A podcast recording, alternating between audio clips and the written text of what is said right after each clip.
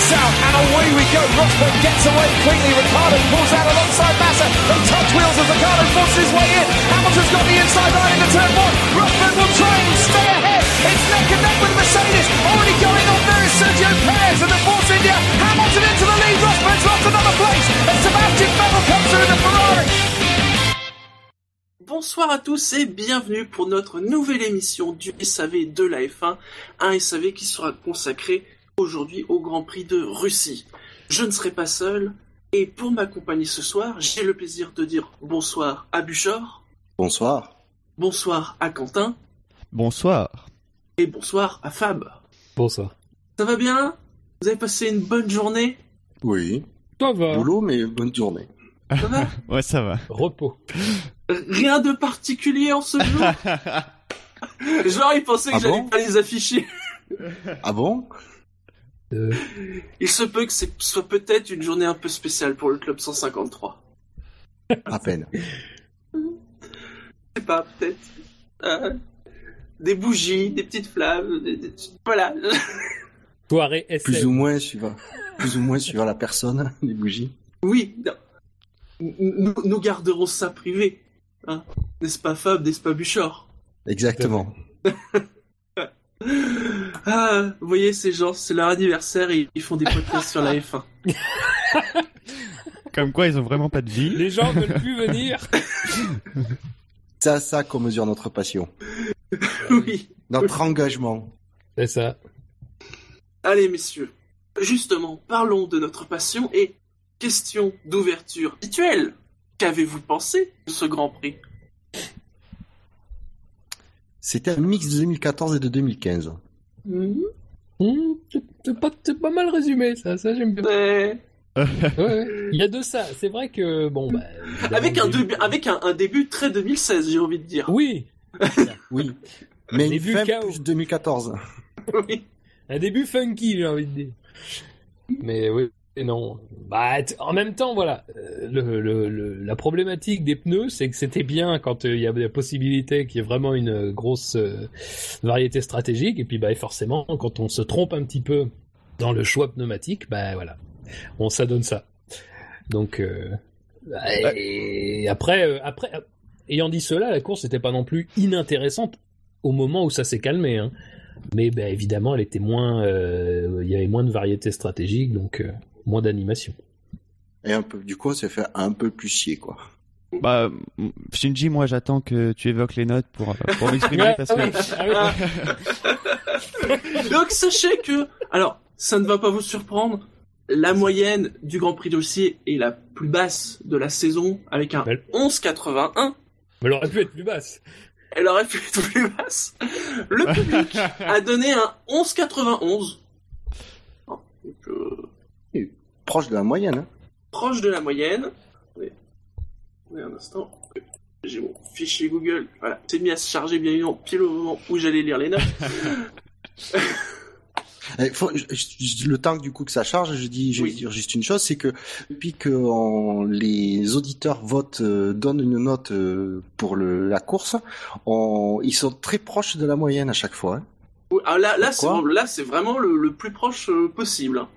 Au niveau des notes des chroniqueurs du SAV, Ben a mis un 12, Bilo a mis un 10, Buchor, tu as mis un 12,5, David un 12, Fab, tu as mis 12, Jackie un 12, Jassem un 8,59, Marco un 11, il dit que c'était nul jusque dans la cool room, Ah Scani putain, oui. a mis un 11, 11 comme le nombre de grammes que j'avais en le regardant.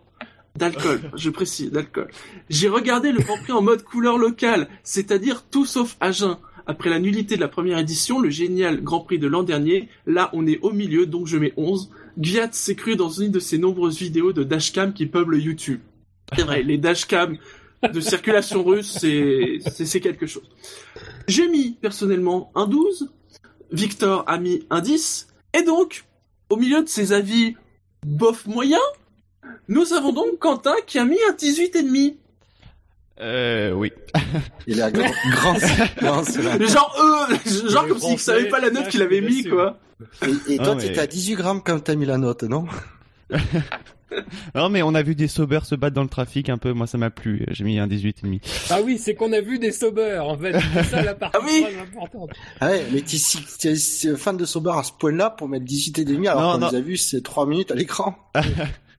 Non, mais pour le coup, moi, qui ai des, euh, qui ai des euh, stratégies un peu plus communes comme ça. Déjà, j'avais commencé par un 17 ou 18 à, à- en Australie.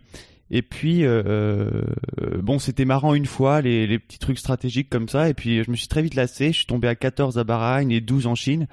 Et euh, puis là, franchement, ça, ça, ça me saoulait. euh, ça va bien deux minutes.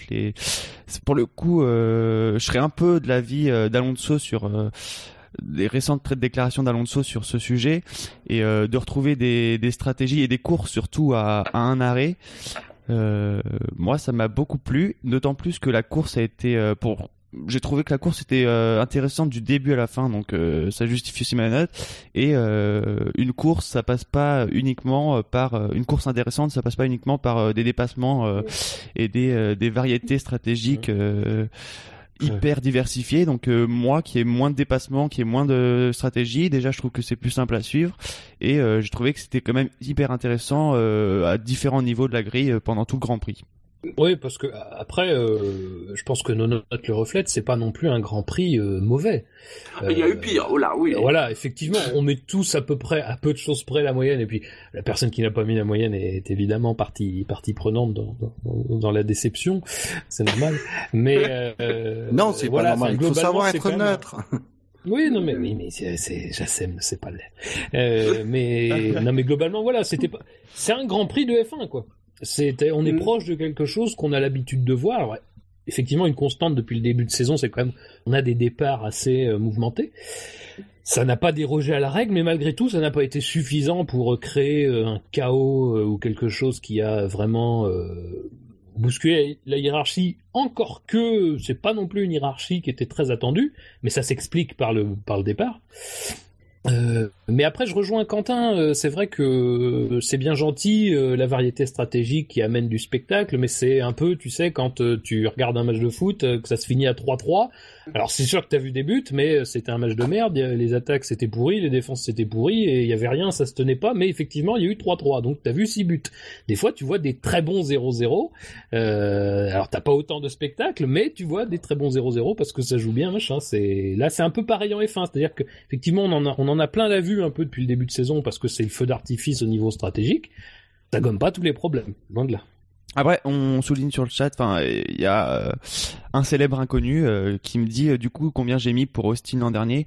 Je précise que si une bonne course de F1 pour moi, ça passe pas spécialement par par le spectacle et les dépassements et du grand spectacle comme on a eu à Austin en 2015, ça peut passer par là, mais pas pas sur trois grands prix d'affilée. Euh, Austin, euh, Hongrie 2015, euh, c'est quand même très ponctué dans la saison et c'est ça qui me plaît. J'ai pas envie de voir ça tout le temps.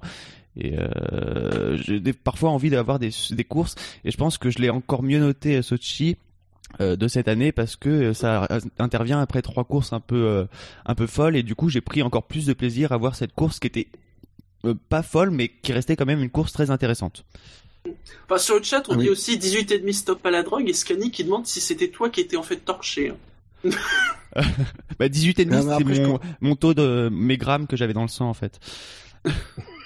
Ah, après, je te, je te rejoins, je, te, je te rejoins dans ton discours, mais après on le voit quand même les notes, c'est, c'est, on n'est pas, on n'est pas à 10, on est, euh, la moyenne est à 11,80.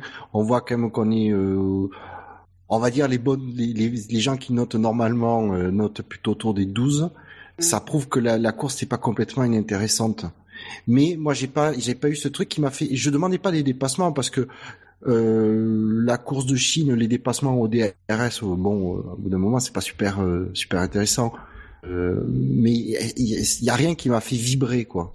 Et je, je c'est là où je, je rejoins le discours de, de Fab sur les, pour faire la comparaison avec le foot, c'est que tu peux avoir un match 3 avec euh, 10 buts dedans, tu, le match te fait pas vibrer, pourtant en 1-0 où il y a eu des, des belles actions, des belles choses, ça, ça, voilà, quand tu été pris par le, le, le, le- ce que tu vois. Et moi hier, euh, hier j'ai pas, euh, c'était intéressant, mais j'ai pas, j'ai pas non plus ce truc qui, qui m'a fait dire ouais, il y avait des trucs bien dans la course. Très bien, messieurs, je vous propose de rentrer dans le vif du sujet, dans le quintet plus ou moins. Petite info, je précise qu'en page d'accueil dans euh, Pitboard 2016, si vous cliquez sur classement SAV 2016, il y a le tableau du classement qui est mis à jour de la Chine, bien évidemment. hein. Et si vous voulez les résultats de, la Russie, il faut écouter le podcast. Mais voilà, si vous voulez savoir où ça en est, euh, bah, maintenant il y a le tableau. Voilà, c'est mis à jour. Oui. Sinon, hein, on rappelle hein, donc euh, le principe du quintet plus ou moins. Vous avez eu l'occasion de voter, de choisir entre 3 et 5 pilotes pour votre quintet plus, idem pour votre quintet moins, donc les meilleurs pilotes et les plus mauvais pilotes de la course. Pour faire le classement pour chaque pilote, bah, on fait le nombre de votes positifs moins les votes négatifs. hein, ça nous donne un score ce qui détermine le classement. Et les premiers, bah, comme pour une course de F1, ils remportent des points. À force d'en parler, déjà- j'arrive à faire des explications de plus en plus claires pour le quintet plus Eh, ou moins, c'est merveilleux. Rendez-vous au 21e Grand Prix. Ah Ouais, en trois mots, En je trois mots, il, va faire- il va mimer. Ça sera diffusé sur Twitch. Ouais. Et... Je vais dire, ah oui, on a, on a compris, on a compris. Moi, je, par- je prends les paris pour savoir qui a gagné le, qui sort euh, grand gagnant du, du flop 5. Ah, du mais cas témoin, du alors, encore une fois, encore Ouais, une fois, ouais. je tiens à le dire, nous allons vivre un quintet plus ou moins qui, comme on le dit, vaut son pesant de cacahuètes. Mais son gros pesant de cacahuètes. Vous avez été 71 à voter, hein, ainsi qu'à donner, euh, enfin pour certains, parce que c'est pas obligatoire, mais à donner votre note du Grand Prix. hein. Comme d'habitude, on ne vous remerciera jamais assez de participer à la construction et à faire vivre la communauté euh, du SAV de la F1. Et donc, 71, et en effet, Buchor, hein, on peut prendre les paris. Est-ce que vous avez vu le tableau? Moi, perso, j'y suis pas allé, donc Non, je non, sais pas je, du tout. Je l'ai pas vu, non. Et toi, Oui, Fabrice? vu. Oui, oui, t'as vu. d'accord. Donc, Oui, et Quentin. Avez-vous une idée de qui peut bien être le 22e du classement? Oh, il est russe, je parie. Il se peut qu'il soit natif de la ville d'Oufa, en effet, qui est en Russie. Il se peut qu'en effet, sur 71 votants, il ait reçu 70 votes négatifs et un vote positif. qui lui Oui. permet d'avoir un score Vladimir de, Poutine a poté. de, de moins Mais non, 69. c'est- dans les commentaires, je crois. C'est dans les commentaires. On ne dira Ah pas, oui, oui, on ne dit pas les noms, mais si vous voyez les commentaires, voilà. Il est même sur le chat, hein, on peut le dire. Ouais, c'est vrai. Il se reconnaîtra, de toute façon, il Bravo est le à seul. lui. Oui. Et donc, en effet, c'est Daniel Gviat, le dernier du classement.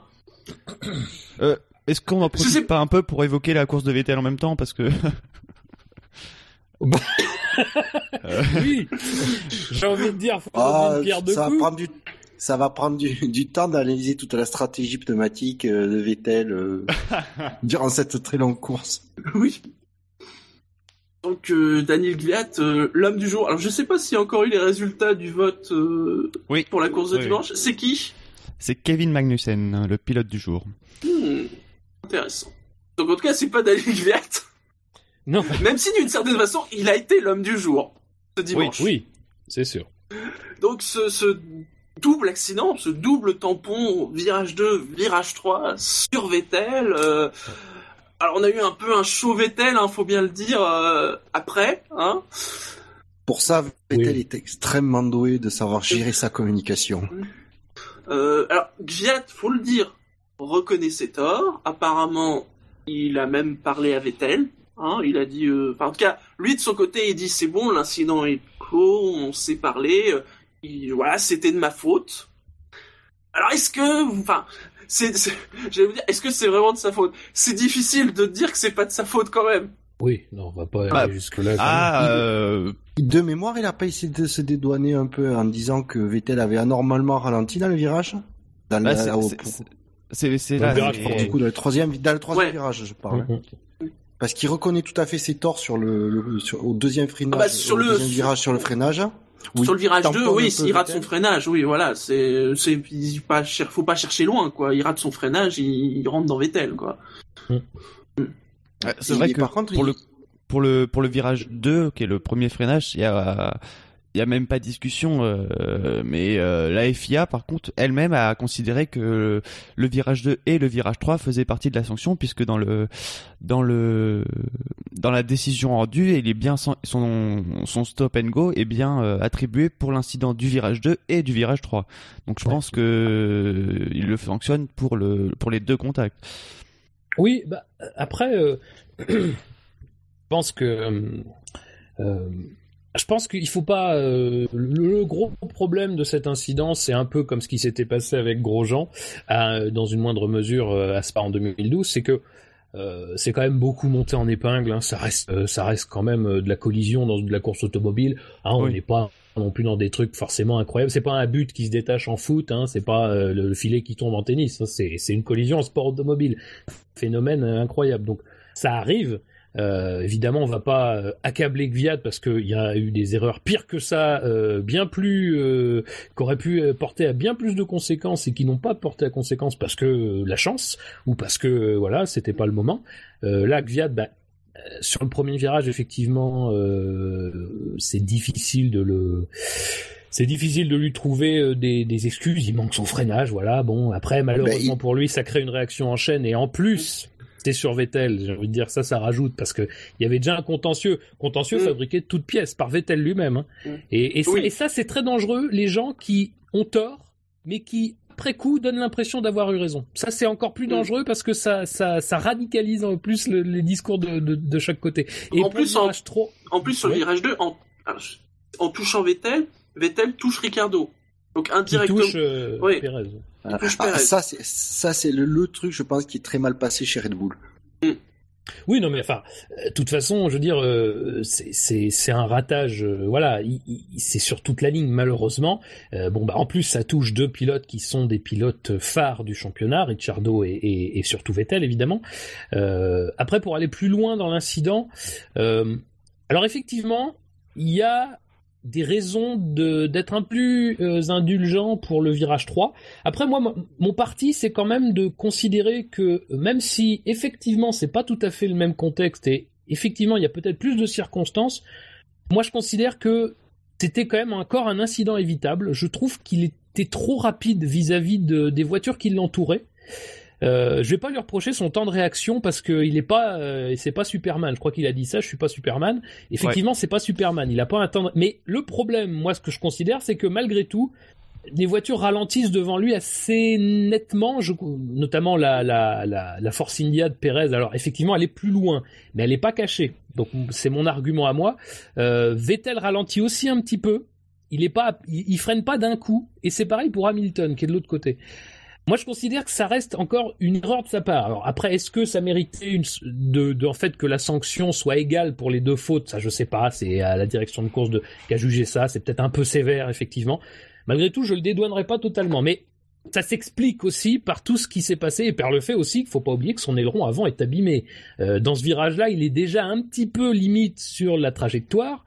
Euh, il doit être un peu en, train aussi de se dire qu'il a sans doute une voiture plus difficile à contrôler, que devant lui il y avait elle et que euh, voilà, il y a quelque chose. Euh, donc je pense qu'il y a un peu de tout ça qui joue. Donc effectivement, il y a plus de circonstances sur le sur le virage 3, mais je serais pas aussi, je serais pas non plus totalement, je le dédouane pas totalement. Bah, moi, je serais pas très pas forcément d'accord avec toi, Fab, sur le sur le virage 3 parce que je pense que même si la Force India ralentit, euh, quand t'es pilote, c'est difficile d'avoir le, le, regard un peu aussi loin quand t'es au départ et que t'es entouré par par beaucoup de voitures.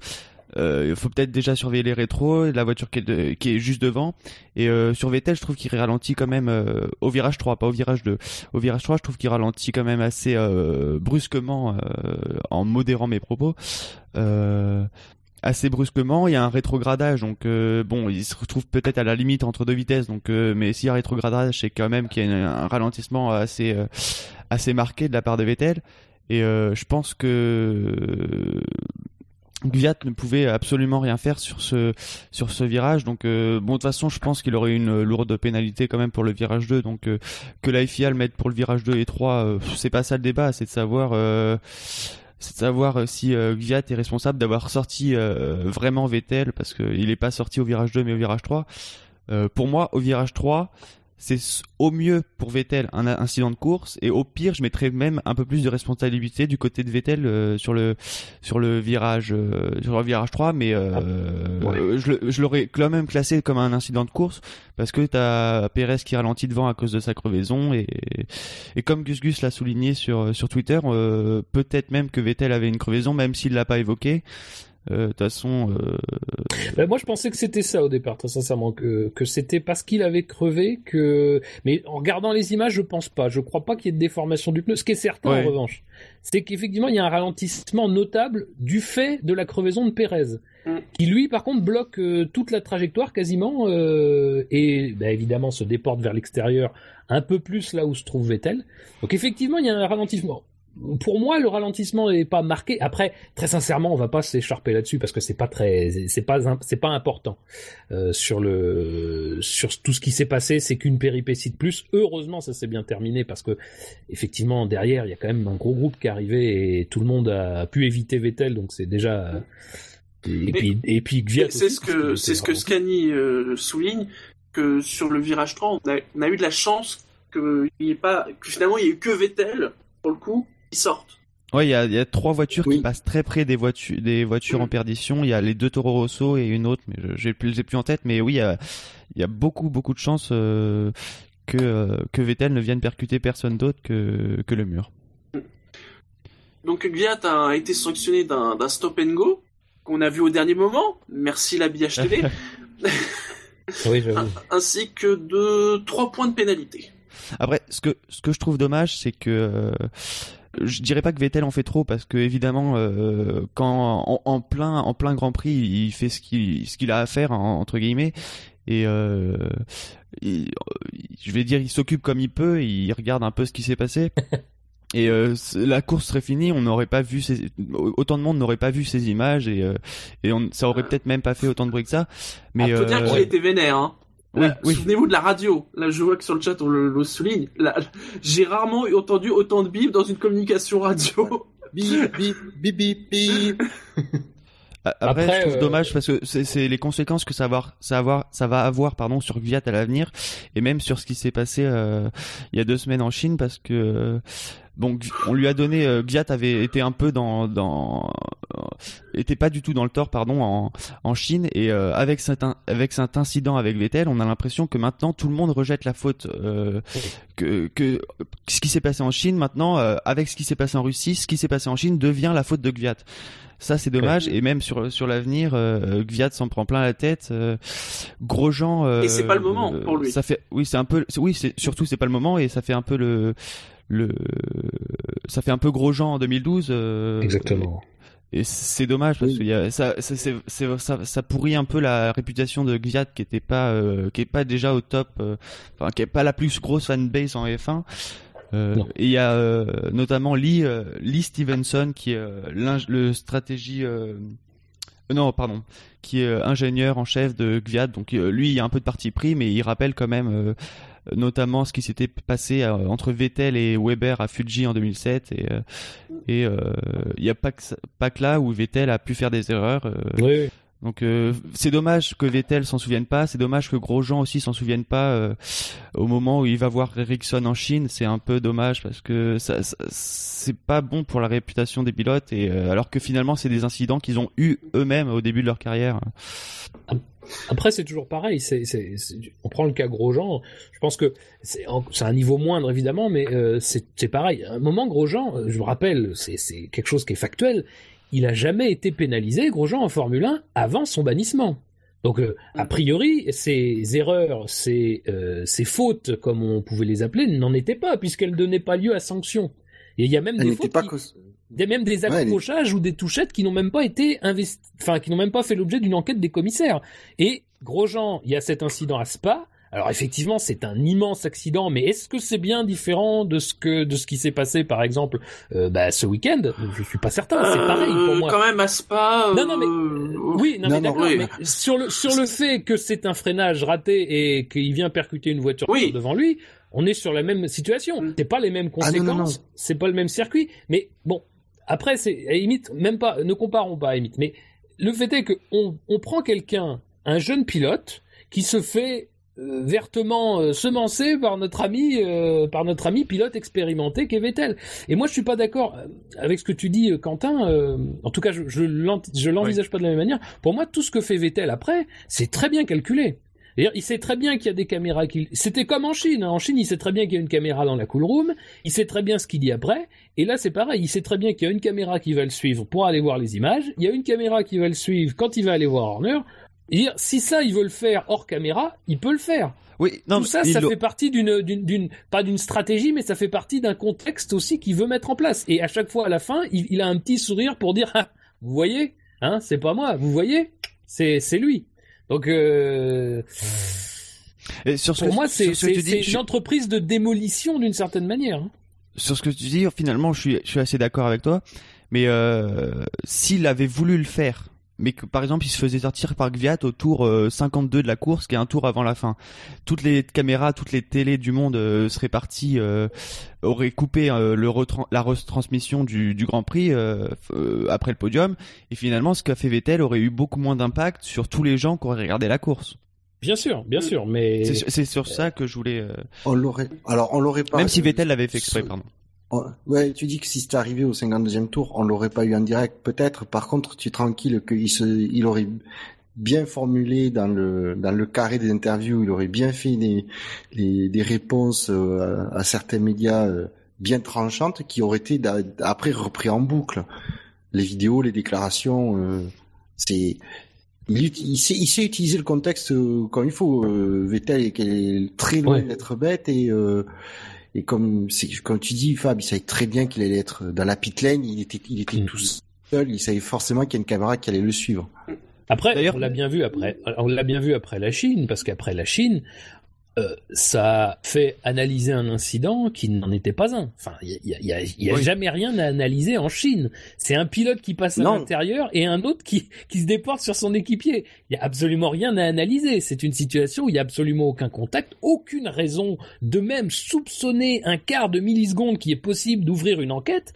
Et pourtant, euh, les jours qu'on suivi, il y en a qui, il y a eu des articles qui se sont interrogés. Est-ce est-ce que Gviat a vraiment, est-ce que Gviat a vraiment joué au chien fou? Est-ce que Vettel a raison? Euh, Tout le monde est arrivé euh, au bout de quelques jours à se dire que bien sûr que non, que Vettel avait tort et que même Vettel a, été plus ou moins le reconnaître au début du grand, enfin dans les premiers jours du, du en Russie.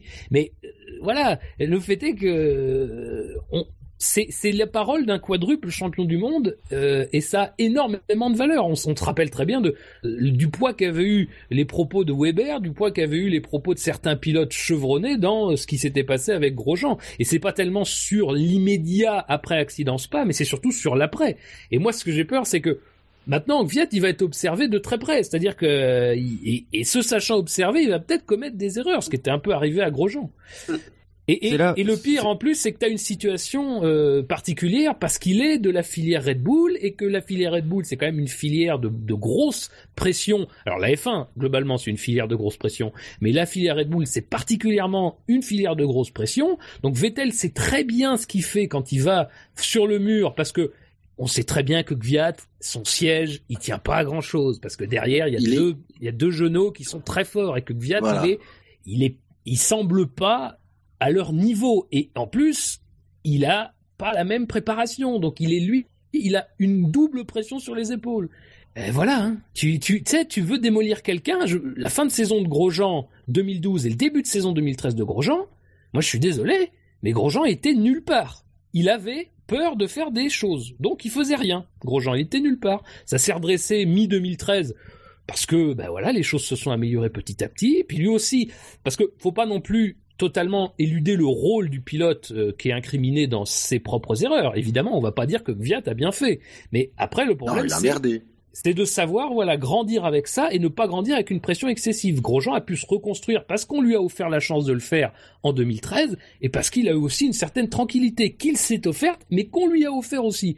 Donc euh, voilà, hein, euh, à voir ce qui va se passer pour Gviat, mais je pense pas malheureusement que Gviat aura beaucoup de temps de, de, de, de prouver grand chose malheureusement. Après, ce qui me rassure, c'est que Kiat, il sait que dans les jours qui arrivent et les, semaines qui arrivent, il va en prendre plein la tronche. oui, il est, conscient. Donc, il est conscient de ça. Euh, donc, déjà, je pense qu'il est prêt. Je pense que du coup, il est mieux préparé pour l'encaisser. Après, est-ce qu'il va vraiment pouvoir l'encaisser Ça, euh, j'espère pour lui qu'il aura une course tranquille en Espagne pour essayer de faire un peu oublier et pouvoir passer à autre chose. Et D'ailleurs, qui... Ah, Vas-y, pour... D'ailleurs, quand j'ai vu. Vettel sur euh, parler avec Horner, pour moi c'était encore normal. Je me, je me disais, bah, il est juste en train de débriefer sa course avec les, les ingénieurs. Et puis après, j'ai réalisé qu'il était plus chez Red Bull. Eh non C'est vrai. euh, Gviat qui a continué sa course, puisque Oui. euh, il a continué euh, sur son set de médium, 51 tours en médium. Bon, euh, Courageux. ouais. Oui. Bravo à lui. C'est courageux d'avoir sorti les médiums. Moi, je pensais qu'ils allaient sentir la naphtaline après la course, les médiums. Bah, il sentait même pendant, quoi. C'est ça qui est, c'est incroyable. Ouais, C'était pas C'est terrible. terrible. hein. hein. Ouais, non, c'est, c'était... Ouais, là, pour le coup, je pense erreur stratégique de Red Bull. Parce oui, que, parce qu'ils ont aussi mis sur la Oui. sur Ricardo et ça marchait pas. Clairement, non, ça marchait ouais, pas. on, on, on en reviendra peut-être quand on parlera de Ricardo, à moins qu'on l'évoque. euh, Non, non. Mais c'est, là, et s'il y avait vraiment besoin, c'est aussi la grande confirmation du, du, du, du petit plantage de, de Pirelli, quoi. Parce que là, Oui, c'est-à-dire que là, en gros, Oui. t'avais des, des pneus, bon, c'est, ça servait pour s'asseoir, quoi. Tu pouvais Mm. peut-être en faire une table basse à la limite si t'avais des cacahuètes à mettre, mais pas plus que ça. Et un peu de d'apéritif anisé. Et un gâteau d'anniversaire! Avec des messieurs, rien à rajouter sur Gviat Non, on Non. va pas charger. eh bien, passons donc au 21e. C'est Jolion Palmer. Ah, joli. Jolion. Qui avait pas passé un, forcément un super bon début de week-end. Bon. Mais t'es content d'être 18ème. Alors ça, moi, j'ai- je me suis dit, ça fait relativiser des choses, quoi. Tu vois, le mec était heureux. Mais vraiment, à la- aux interviews euh, sur la télé anglaise, il était content, quoi. Ça fait plaisir. Ah, 18ème, il, Il, était content. il était juste derrière son coéquipier, donc euh, c'est pas trop Ouais, mal non, plus, ça. mais bon, c'est toujours derrière. On, on lui a dit quand même que les quatre derrière, c'est parce qu'ils avaient abandonné. Non, 18ème en C'est qualif. Je a suis pas sûr qu'il soit qualif. 18. En qualif, oui, il Ah, a fini en qualif. 13e. Ah oui, en course, c'était 13ème. Mais euh, oui, il a même fait une... Je pense qu'il l'a pris un peu avec le sourire, même sur, Twi- sur Twitter, il a fait une, une blague entre guillemets en disant qu'en essai libre 1, 2, 3 et qualif, il avait fait 18ème. Donc euh, il était content de sa, sa, de, la- de sa consistency, je sais plus comment on dit en français. Régularité. Ouais. Voilà. Régularité. Consistance. Je- Attention, Constance, vos amis niveau Constance. 5e. Constance, Constance. Euh, après, d'un autre côté, j'ai l'impression que les Renault aussi, ils étaient un peu nulle part ce week-end. Donc, euh, j'allais dire, euh, je pense qu'il était peut-être content de que la, la. Renault arrive. Bah, lui, particulièrement, effectivement, était nulle part. Lui, oui. Lui, oui. Alors, je veux pas non plus Oui, l'accabler, parce que, euh, après, euh, Magnussen, il a un Franchement, j'ai pas vu que- sa course, mais j'ai analysé un petit peu les temps. euh, sur le premier relais, il rend euh, plus de 3 secondes à Magnussen. Ouais, mais il faut Bon. voir aussi si Magnussen n'est pas euh, un peu plus libre que Palmer l'est dans le dans le trafic. Après, euh, le- le- au moment où il y a le plus d'écart entre Magnussen, où l'écart de, de place suivent, en tout cas se fait. euh, Bah non, puisque Magnussen est, euh, est a quasi sa place au premier. euh, euh, Enfin, dans le tour, dans le premier tour, Magnussen est déjà neuvième dans le premier tour. Dans, dans- dans le premier, dans le premier relais, euh, du, bah, du deuxième tour au, du deuxième tour Ah oui, oui, t'as raison, Palmer est 14e tour, dixième. ils se Ouais. suivent, donc, euh, Autant pour moi. J'avais pas vu que Palmer était remonté aussi haut, donc oui, après il, il s'effondre sur le sur le reste de la course. Après, peut-être un problème de, de gestion pneumatique. Hein. Euh, c'est pas non plus euh, à exclure, même si je suis pas ça. Euh, Euh, ouais, Palmer, Magnussen Palmer, 16, euh, Palmer ouais, euh, 14. 14. Ouais, bon. Voilà. bah, le problème, c'est que Palmer, moi, je suis désolé, mais en Australie, oui, mais Mais voilà. Mais voilà. Non, pas en Australie, en Australie ou à Bahreïn. Je veux pas dire de bêtises. Australie parce que Bahreïn il a même pas fait la course. Il a abandonné dans le tour de formation ou, ou dans Oui, le tour de mise en grille. Tout à fait. Donc voilà, en Australie, euh, bon, Tu as, t'as T'es plus, pas tu as mal. plus la, tu as plus la citation de son père? Que tu avais fait euh, dans le Ah. premier SAV de, la F- de cette année. Euh, oui, oui, attends, je- j'essaie de retrouver ça, mais j'ai pas, j'ai pas en tête, mais il est possible que qu'on puisse s'en servir un, un jour ou l'autre. Mais euh, oui, non, Oh, mais on, de- on devrait en faire un jingle de la citation de son père. Palmer. tu sais, au moment, le moment Palmer de l'émission, tu tac, tu Ah, balances c'est pas, c'est pas gentil. Non, c'est pas gentil. En plus, c'est c'est derrière son coéquipier, mais c'est pas. gentil euh, Merci Oui, Shinji, depuis quand on est censé être gentil c'est derrière son coéquipier, mais c'est pas non plus euh, une honte in- insurmontable pour pour Palmer. Après, c'est derrière, et on sait que chez Renault, euh, en ce moment, les places ont tendance à être assez chères. Non, mais c'est non, mais c'est sûr. Après, euh, on- euh, je- moi le premier, je me moque un peu. Euh, malgré tout, le, le, le fait est qu'ils étaient dans des conditions optimales euh, à ce moment-là euh, de la course, euh, parce qu'ils étaient tous les deux au même au même endroit sur la piste, avec même la petite liberté que pouvait s'offrir Palmer de, de, se laisser aller, disons une, une seconde et demie, deux secondes pour un peu voilà préserver ses gommes. Euh, et après, ben, je, je sais pas, il, il se passe quelque chose, quoi, parce qu'il il est plus là, quoi. Donc, alors, c'est pas forcément que l'incident avec Sainz, quoi. C'est pas le, c'est pas le fait d'avoir mis quatre roues hors piste qui, qui j'imagine qu'il l'a totalement perturbé, même si ça a peut-être joué un petit peu, mais euh, il y a bien un moment donné, il sous-performe par rapport à, Oui. par rapport à Magnussen. Après Magnussen, c'est pas un perdreau de l'année. Encore une fois, Magnussen, c'est aussi un pilote qui a eu une année d'expérience. Euh, c'est pas un pilote qui était très loin du paddock. Bon, euh, Palmer non plus, mais il avait pas l'année d'expérience. Et puis c'est pas ses débuts. Et puis voilà, c'est puis, puis c'est un peu aussi la star de Renault. euh, voilà. Donc euh, il y a, y a peut-être un peu, il est peut-être plus à l'aise. Mais le problème de Palmer, c'est que depuis le début de saison, c'est pas très. Alors de là à le mettre dans le dans le quin témoin, euh, je sais pas. Euh, mais le fait est que sa performance est pas non plus intéressante, quoi. Donc euh, il paye un peu ça, quoi. Bah ouais, je pense que euh, Magnussen aurait fait euh, 11e, euh, ce serait passé inaperçu un peu, mais euh, étant que donné... Palmer n'a euh, n'a pas eu un seul vote positif, hein, ce ne sont que des votes négatifs. Ah donc c'est pire que Gviat en fait. Oui, oui, en quelque sorte. Non, parce qu'en fait, il y a, il y a des moments, il a pas eu de vote tout court, en fait. Que ce soit dans le quintet plus ou moins, il n'a pas eu de vote, hein, Palmer. Passe... il a eu combien de votes négatifs? Euh, le fichier charge. Il recharge. De quoi, Palmer? Oui, eu- Je, y n'ai pas, je Shinji n'ai pas qui compris. charge. Je n'ai pas Shinji compris charge. ta phrase. Ouais, c'est moi qui charge. Je demandais combien il a eu de votes négatifs, Palmer. Bah, 47. D'accord. Oui, non, mais Donc bien en compris, fait, c'est Bouchard, 47 ouais. votes négatifs et, Voilà. euh, Et et zéro vote. 24 euh, nuls, quoi. Euh, neutres.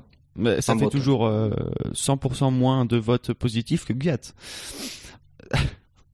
Gviat. c'est sûr.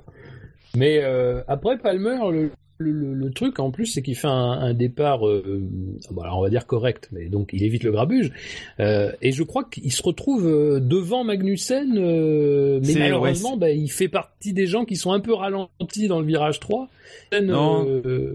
Oui, effectivement, il est peut-être un peu devant Magnussen. Oui, non, je pensais que tu parlais du virage 5 un peu plus loin, où là, il se retrouve, euh, avec les événements du virage 3, il se retrouve côte à côte, et euh, Magnussen a un tout petit avantage au moment où ça passe sous régime de virtual safety car, et du coup, euh, Magnussen euh, garde l'avantage. ouais, tout à fait. Rien d'autre à rajouter sur le pilote Renault? Non, on va pas Non. tirer Pas sur celui-ci, en tout cas. Pas celui-ci. Le pilote redoutable. Ça y est, j'ai retrouvé la citation. Ah. Alors abordons euh, le premier pilote de la Triforce de la Shkumun cette saison. Ah, c'est un peu ça quand même. Oui, oui. Tu me feras toujours délirer chez lui. Oui, il y a la Triforce, il y a, il y a la Triforce du pilote champion au titre euh, qui arrive plus à gagner de course, la Triforce du pilote qui veut être champion mais qui se fait percuter, et la Triforce du pilote qui aimerait bien faire des bons résultats sur sa voiture, mais pas de bol, son pilote, son coéquipier fait de meilleurs résultats, et, et lui, il, pareil, il, il se prend des bagnoles. Le C'est Esteban Gutiérrez. Oui, oui, il est long, il est long, mais c'est Esteban Gutiérrez qui est à moins 36. Bah là, il se les fait tout seul. Hein. Lui, Oui. Ouais, là, euh, Je t'avoue, bon. je t'a- je t'avoue que euh, ils se sont tellement concentrés sur euh, Kiat euh, Vettel que j'ai pas vu du tout ce qu'il a merdé euh, Gutiérrez. Bah, comme comme Gviat, il merde son son freinage au, au même virage et puis euh, il rentre dans l'arrière de d'Hülkenberg.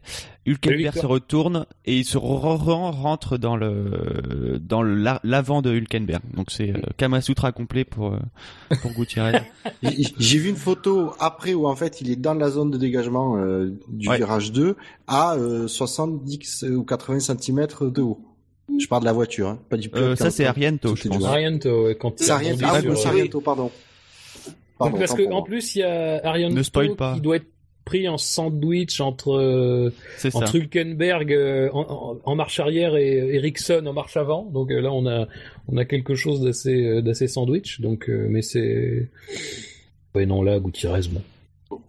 Donc Gutiérrez, Comme hein, Viat. qui s'est- Ça c'est sûr comme Viat, qui s'est pris donc un drive-through et deux points de pénalité. En tout cas, depuis le début de la saison, Gutiérrez, euh, il ne doit pas être dans les, dans les tablettes Ferrari pour un potentiel baquet. hein. Ah, Triforce de la Shkogun Bah oui, c'est sûr que. euh, bah, puis lui aussi, ça fait partie du, du, du- des, des pilotes qu'on qu'on fait le reste de la course en médium, donc euh, là vraiment jusqu'au bout. Euh, Oui. En médium usé. En plus. ouais. Oui, qui- il va, il va peut-être peut-être même qu'il soit usé plutôt que neuf. Niveau performance, les médiums. Ah ouais, Je ouais. n'en sais rien. Oui. Non mais c'est une place méritée, c'est une place méritée, faut pas. Il y, a- il y a des gens qui méritent cette semaine. Non, ouais, là, euh, c'est- vraiment dans le cas témoin. Lui, il mérite bien, voilà. C'est indéfendable.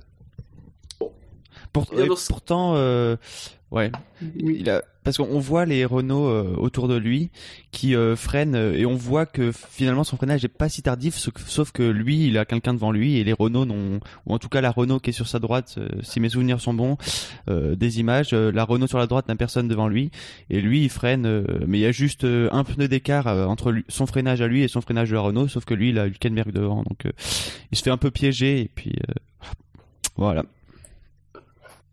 Sinon, un autre pilote est arrivé avec un score de moins 36, mais il a fini la course un peu mieux.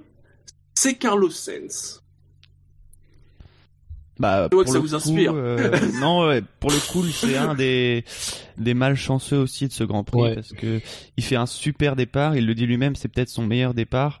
Euh, et puis euh, tout son départ est réduit à, à néant, Ouais. voire même euh, négativement euh, après les, les incidents du virage euh, du virage 3. En plus, il a un bout d'aileron. chez- On a dit que c'est celui de Gviat, mais vu l'état de celui de Ricardo, ça m'étonnerait pas que ce soit celui de Ricardo qui soit resté dans le dans le ponton de, de sa voiture. Et forcément, il perd du temps. Il a dû anticiper. Euh, je regarde sa stratégie. Il a anticipé son arrêt, mais de 5 tours, à mon avis, parce qu'il rentre au 11e tour quand la moyenne est Ouais. autour des, des 15, 16, 17, 18 tours. Donc euh, là aussi, il perd un peu de temps. Et puis après, il y a cette pénalité, euh, pour moi, justifiée. Oui. Bah c'est vrai que sur le départ, il oublie Verstappen. Hein. Il le contourne, il lui dit attends, attention, pousse-toi, voilà. Et c'est vrai que là, c'est vraiment pas de bol. Quoi. Là, pour le coup. Euh, puis en plus, ça on le voit sur certaines photos. Hein. C'est bien logé, hein, donc il y a pas de problème. Hein. Ça ne, ça, il y aura Ouais, aucune performance de ce côté-là. hein. Il y a pas de. Pour le pour le coup, la réalisation nous a montré aucun gros plan de de Oui. l'image du ponton. Alors euh, c'était un peu surprenant de voir après les photos de de qualité plus ou moins moyen, bonne euh, après la course parce qu'on a on a c'est quelque chose dont on n'a pas du tout entendu parler pendant le Grand Prix. Non, mais même moi, j'en ai. C'est la première fois que j'en entends parler. Ah, Bah après, le problème, c'est que voilà, euh, Sainz, malheureusement, le seul moment où on a parlé de lui, c'était pour, euh, en gros, c'était pour la, la manœuvre sur Palmer, où effectivement, je pense que là, il, il pousse un peu.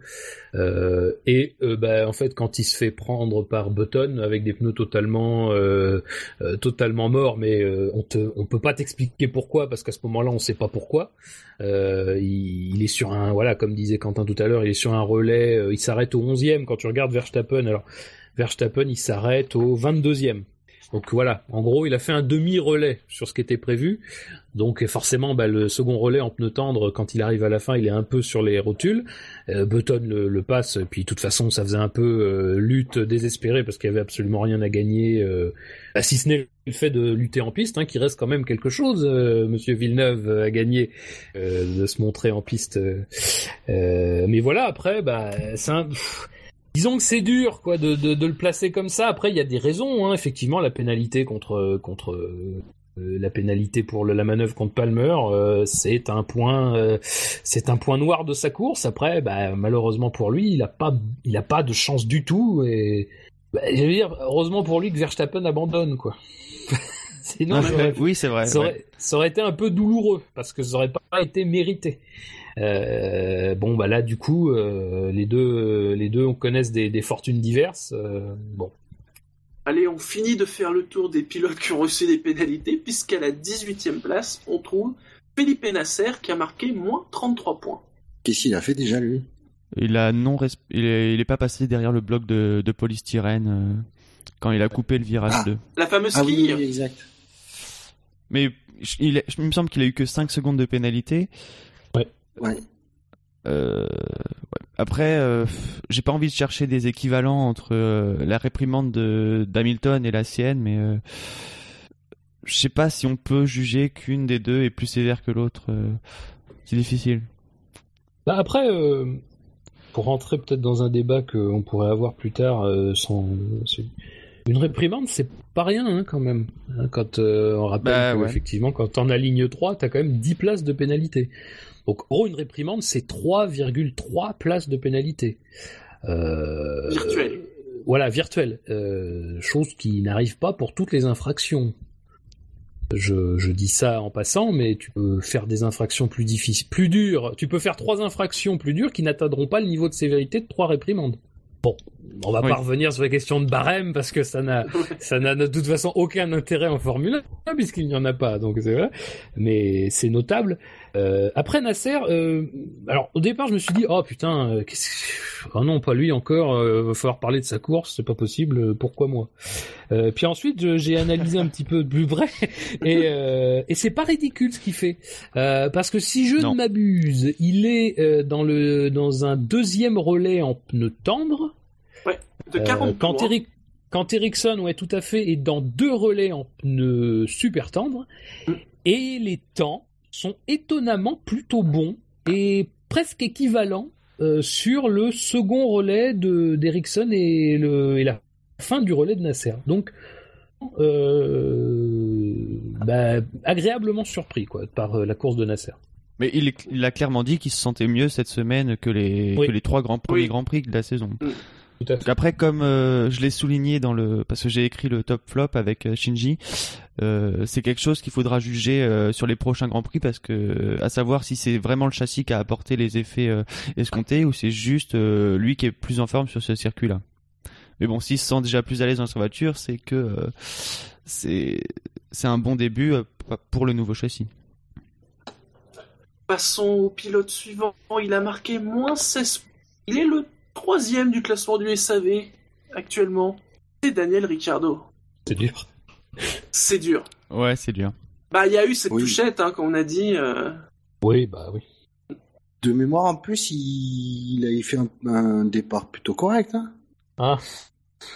Ça, après, c'est discutable. C'est-à-dire que le problème, c'est que ce qui s'est passé au, au premier tour, au, premier virage, il permet pas, enfin, n'a pas forcément permis de beaucoup s'intéresser à ce qui s'est passé au départ et tous les changements de position et tout et tout. Bon, après, voilà, le fait est que, quoi qu'on dise, de toute façon, lui, se retrouve dans une position euh, où euh, il peut rien faire, donc de toute façon, euh, après, ben, lui, il paye évidemment le choix des médiums aussi. Euh, mais a quand même sur son dernier relais en, en pneu tendre, quand même, c'est quand même bien battu, euh, avec une, une Red Bull sans doute un peu blessée parce que euh, lui fait un peu, voilà, il, il rebondit dans tous les coins. Euh, bon, Ah, pour, le c'est-à-dire coup, que c'est vraiment sévère de lui mettre du négatif là parce que je vois pas très bien. pour le coup, si Bah, son il- négatif c'est un vote sanction pour la stratégie Red Bull, c'est justifié. Ouais, ouais, ouais, non, mais peut-être, peut-être. Oui, parce qu'après, euh, Ricardo, il a fait avec, il, il a fait comme il a pu, quoi. Une voiture euh, endommagée, euh, euh, et, euh, et voilà, et des médiums. Il, il a pas eu de vote positif, hein, c'est juste 16 votes négatifs, euh, point. Oui, oui, non, non, mais c'est peut-être la stratégie Donc, euh, médium, effectivement. voilà. Il, y a, il y a le bonus médium. Moi, je- j'accepte de l'interpréter comme ça. et Je suis sûr que Jassem l'interprétera- l'interprète comme ça. Bon, on lui mettra pas moins un, quoi. Non, non, Non, non, non. On va pas faire ça. Même pour emmerder Jassem, on va pas le faire. non. Oui, parce qu'on on en serait capable. On on pourrait. Oui, mais on a une éthique même. Elle vaut pas grand chose, mais on a une éthique. Ouais, Oui, mais elle est toujours. Tu sais qu'à par contre qu'elle est toujours avant dans notre éthique. chez Oui. nous. Oui. C'est pour ça que j'ai dit qu'elle valait pas grand chose. Faites des offres. Et maintenant, Parce on sait essaye de la vendre, mais personne ne veut acheter. On sait qu'une Red Bull euh, endommagée en pneu médium, ça vaut une Renault en pneu médium euh, parfaitement en marche. Oui, c'est vrai en plus. Allez, passons au pilote suivant. Oh, je suis sûr que vous aurez énormément de choses à dire sur sa course. Il a marqué un score de moins 11 points. C'est Nico Hülkenberg. Une pensée pour Victor qui, qui attend Le Mans. Ah bah non. Euh, bon, bah. Ah Bah non. non. On veut pas de podium cette année Non, non, mais bah voilà, lui, euh, voilà. Voilà quoi. Si, si j'ai euh, les espoirs d'une bonne course, euh, Nico. Oui. Comment il peut avoir Et, des votes euh, négatifs Ah si, si, si, oui. T'essaies de comprendre maintenant les, Je comment on les vote les gens, toi. Il a eu 11 votes négatifs. hein. Voilà, Ouais. C'est peut-être la figure qui était pas très belle. peut-être. Oui. Il a commencé la course en médium. non, non, mais faut dire qu'il a été derrière euh, tout le week-end, derrière son coéquipier tout le week-end. Il a lui-même reconnu que pendant tout le week-end, les essais libres et la qualif, il a été à environ euh, 0,5 euh, 0,5 dix- secondes derrière son coéquipier. Euh, il me semble que lui ne passe pas en Q3 contrairement à Sergio Perez. Tout à fait. Donc euh, c'est peut-être euh, sur le week-end plutôt que sur la course quand euh, les votes négatifs. Oui, puis c'est toujours Après- pareil, euh, mine de rien, quand tu te qualifies mal, tu t'exposes toujours à des incidents de milieu de peloton. Bon, bah malheureusement, c'était vrai pour les deux Force India, là, mais euh, Oui. Hülkenberg, ça a été particulièrement marquant. Et il me semble que c'est lui qui a un sacré gros, gros réflexe parce que Verstappen met un, euh, su- en route vers le, vers le deuxième virage. Euh, Verstappen met un gros coup de volant euh, vers la droite, euh, en pleine ligne droite, et c'est lui qui a un super gros réflexe de, de, de l'éviter. Euh, Ça aurait pu aussi là mal finir parce que ça aurait été un crash à haute vitesse euh, en pleine ligne droite. Et Allez, on va embrayer sur le 15e du classement. Il a eu un score de moins 9. C'est le deuxième pilote Sauber, Marcus Ericsson. bah pff, qualifié dernier quoi et la course euh, il me semble qu'on l'a vu quelques fois en course se battre avec une Manor voilà ça montre le niveau des Sauber Ouais. Ouais, c'est voilà Voilà. suivant. Ah, je pense que le suivant va déjà plus vous vous, vous interpeller. Attends, ah, en plus c'est une égalité. Donc, euh, attendez.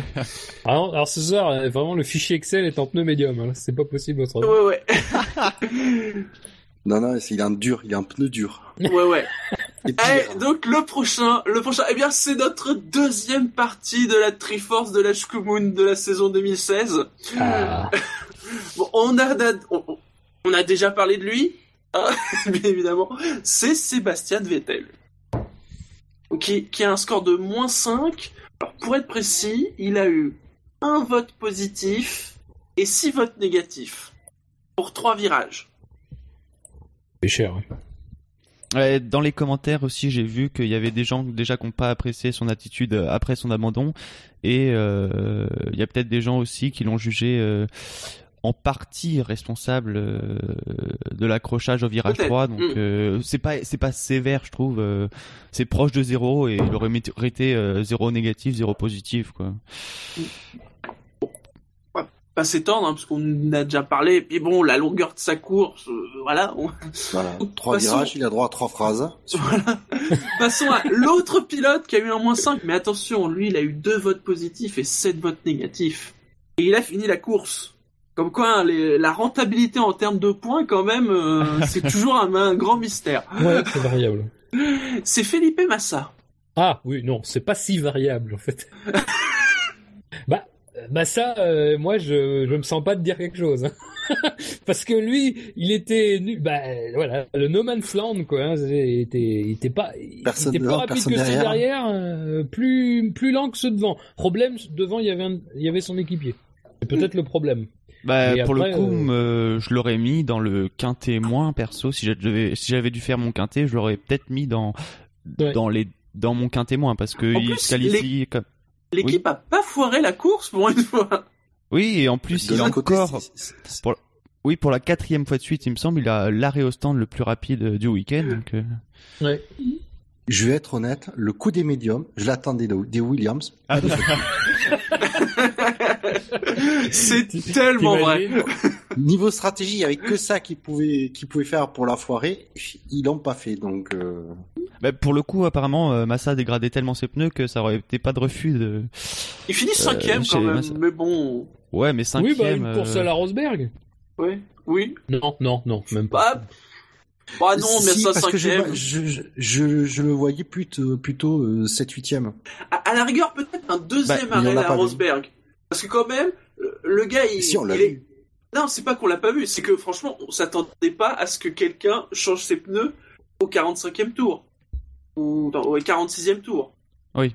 Bah, euh, à ce moment-là, à ce moment-là, on se dit oui, bah ils ont tous euh, changé leurs pneus, c'est bon. Bah non, pas Massa. Mais Bouchard, tu Pour un t'attendais à- effet, tu vois, euh, tu t'attendais à ce qu'il soit 7-8ème euh, sans, sans l'abandon de Vettel et peut-être euh, le rythme supérieur des Red Bull face aux Williams en course, Non, il aurait mais- été 7-8ème. Donc, Non, mais, Mais oui, je m'attendais à ce qu'il tu- soit 7-8ème après, après les Oui, événements je vois de- ce que de tu veux course. dire. Mais euh, oui, c'est. Bah après, comme il expliquait, son deuxième arrêt, euh, il avait, euh, je sais plus combien, 40 secondes, je crois, d'avance. Il, il avait une large, sacrée marge de sécurité pour, Ouais. ah, il avait, pour il avait pouvoir faire 42 un arrêt. secondes Ils ont assuré le coup, quoi. Williams, Voilà, ils veulent ils tellement montrer avec qu'ils ont des- progressé aux arrêts au stand, ils en font. tu sais, c'est vraiment. euh, Oui, il faudra leur dire que ça rapporte pas de points, mais. Euh... mais voilà, quoi, ils Mais ont- ils auront un pneus- trophée DHL, arrête. Ouais. Ah oui, c'est vrai. Voilà, super classe. Et donc avec des, des, des pneus euh, qui étaient complètement euh, morts, bah, ils, ils ont fait un arrêt euh, qui mettait pas en danger le, euh, sa position et qui pouvait éventuellement par contre la sauver. Donc euh, Oui, non, mais ils ont eu raison. Pas de- j'imagine surtout qu'il y a eu des, avoir des consignes en disant surtout pas de précipitation. Vous le faites en 4 secondes l'arrêt, on s'en fiche, mais foirez pas. Voilà des gens qui, font- quand ils font un arrêt de confort, ne perdent pas la course. Je dis ça, on arrive bientôt à Monaco. hein, donc, euh, Ah oui. C'est vrai. C'est Ah vrai. oui, oui, On passe au suivant? Oui. Oui. Oui. Ah, encore un pilote qui va déchaîner les foules, la passion et les analyses de trois quarts d'heure. C'est Rio Arianto qui nous fait un score euh, bon, euh, euh, enfin, un score habituel quoi, moins 4, euh, 0 vote positif, euh, 4 votes négatifs parce qu'il y a 4 personnes qui se sont souvenues qui faisaient de la F1, euh, voilà. le pauvre. Et- Qui se souvenaient qui, a- qui fait de la F1 et qui n'ont pas été payés eux, donc ils prennent des votes négatifs. Sinon c'est des votes positifs.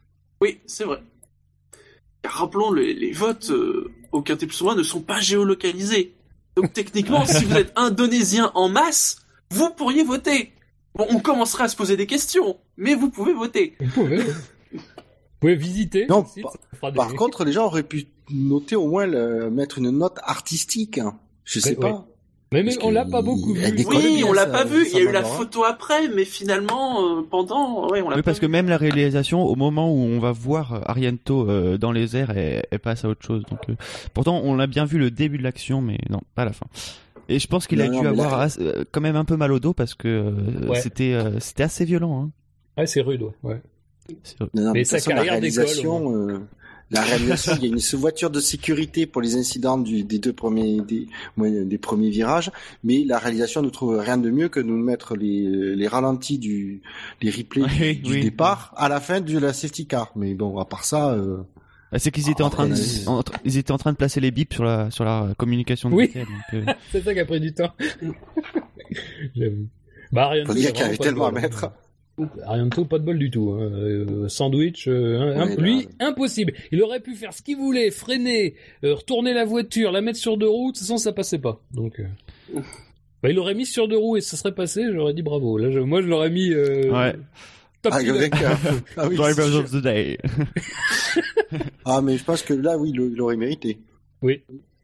Non mais ouais c'est dommage parce que euh, en plus sa voiture doit être bien endommagée. euh, Il y a tout son ponton qui a été arraché. euh, ça, ça me fait euh, déjà j'ai pas beaucoup de peine pour euh, pour Vettel parce que j'aime pas trop Ferrari mais euh, en dehors euh, de toute subjectivité euh, ça me fait plus de peine pour pour Ariento parce qu'il y a la petite équipe qui vient euh, qui fait euh, qui règle ses factures à la marge et qui euh, qui se fait éliminer sur le premier sur un incident de course. Bon ça ça arrive à tout le monde, ça arrivera à tout le monde, tous les pilotes passeront par là dans leur carrière, mais euh, ouais, c'est plus dommage, je trouve, que pour euh, pour Manor que pour Vettel, même si euh, pour l'intérêt du championnat, euh, c'est plus dommage pour Vettel que pour Arianto. Alors, c'est malheureux à dire, mais sur ce coup-là, il aurait mieux fait de rater son départ, Arianto. du coup, il aurait été un peu plus derrière, il aurait peut-être, il aurait peut-être, hop, il aurait, il aurait pu suivre Hamilton dans le virage. Oui, mais il y en a qui ont bien fait, oui, de rater leur départ. euh. Enfin, ou de pas le réussir euh, pleinement. On y reviendra, je pense. Allez, encore un pilote qui a reçu des milliers de votes. On arrive au milieu du classement. Et ça tombe bien parce que c'est le dernier négatif.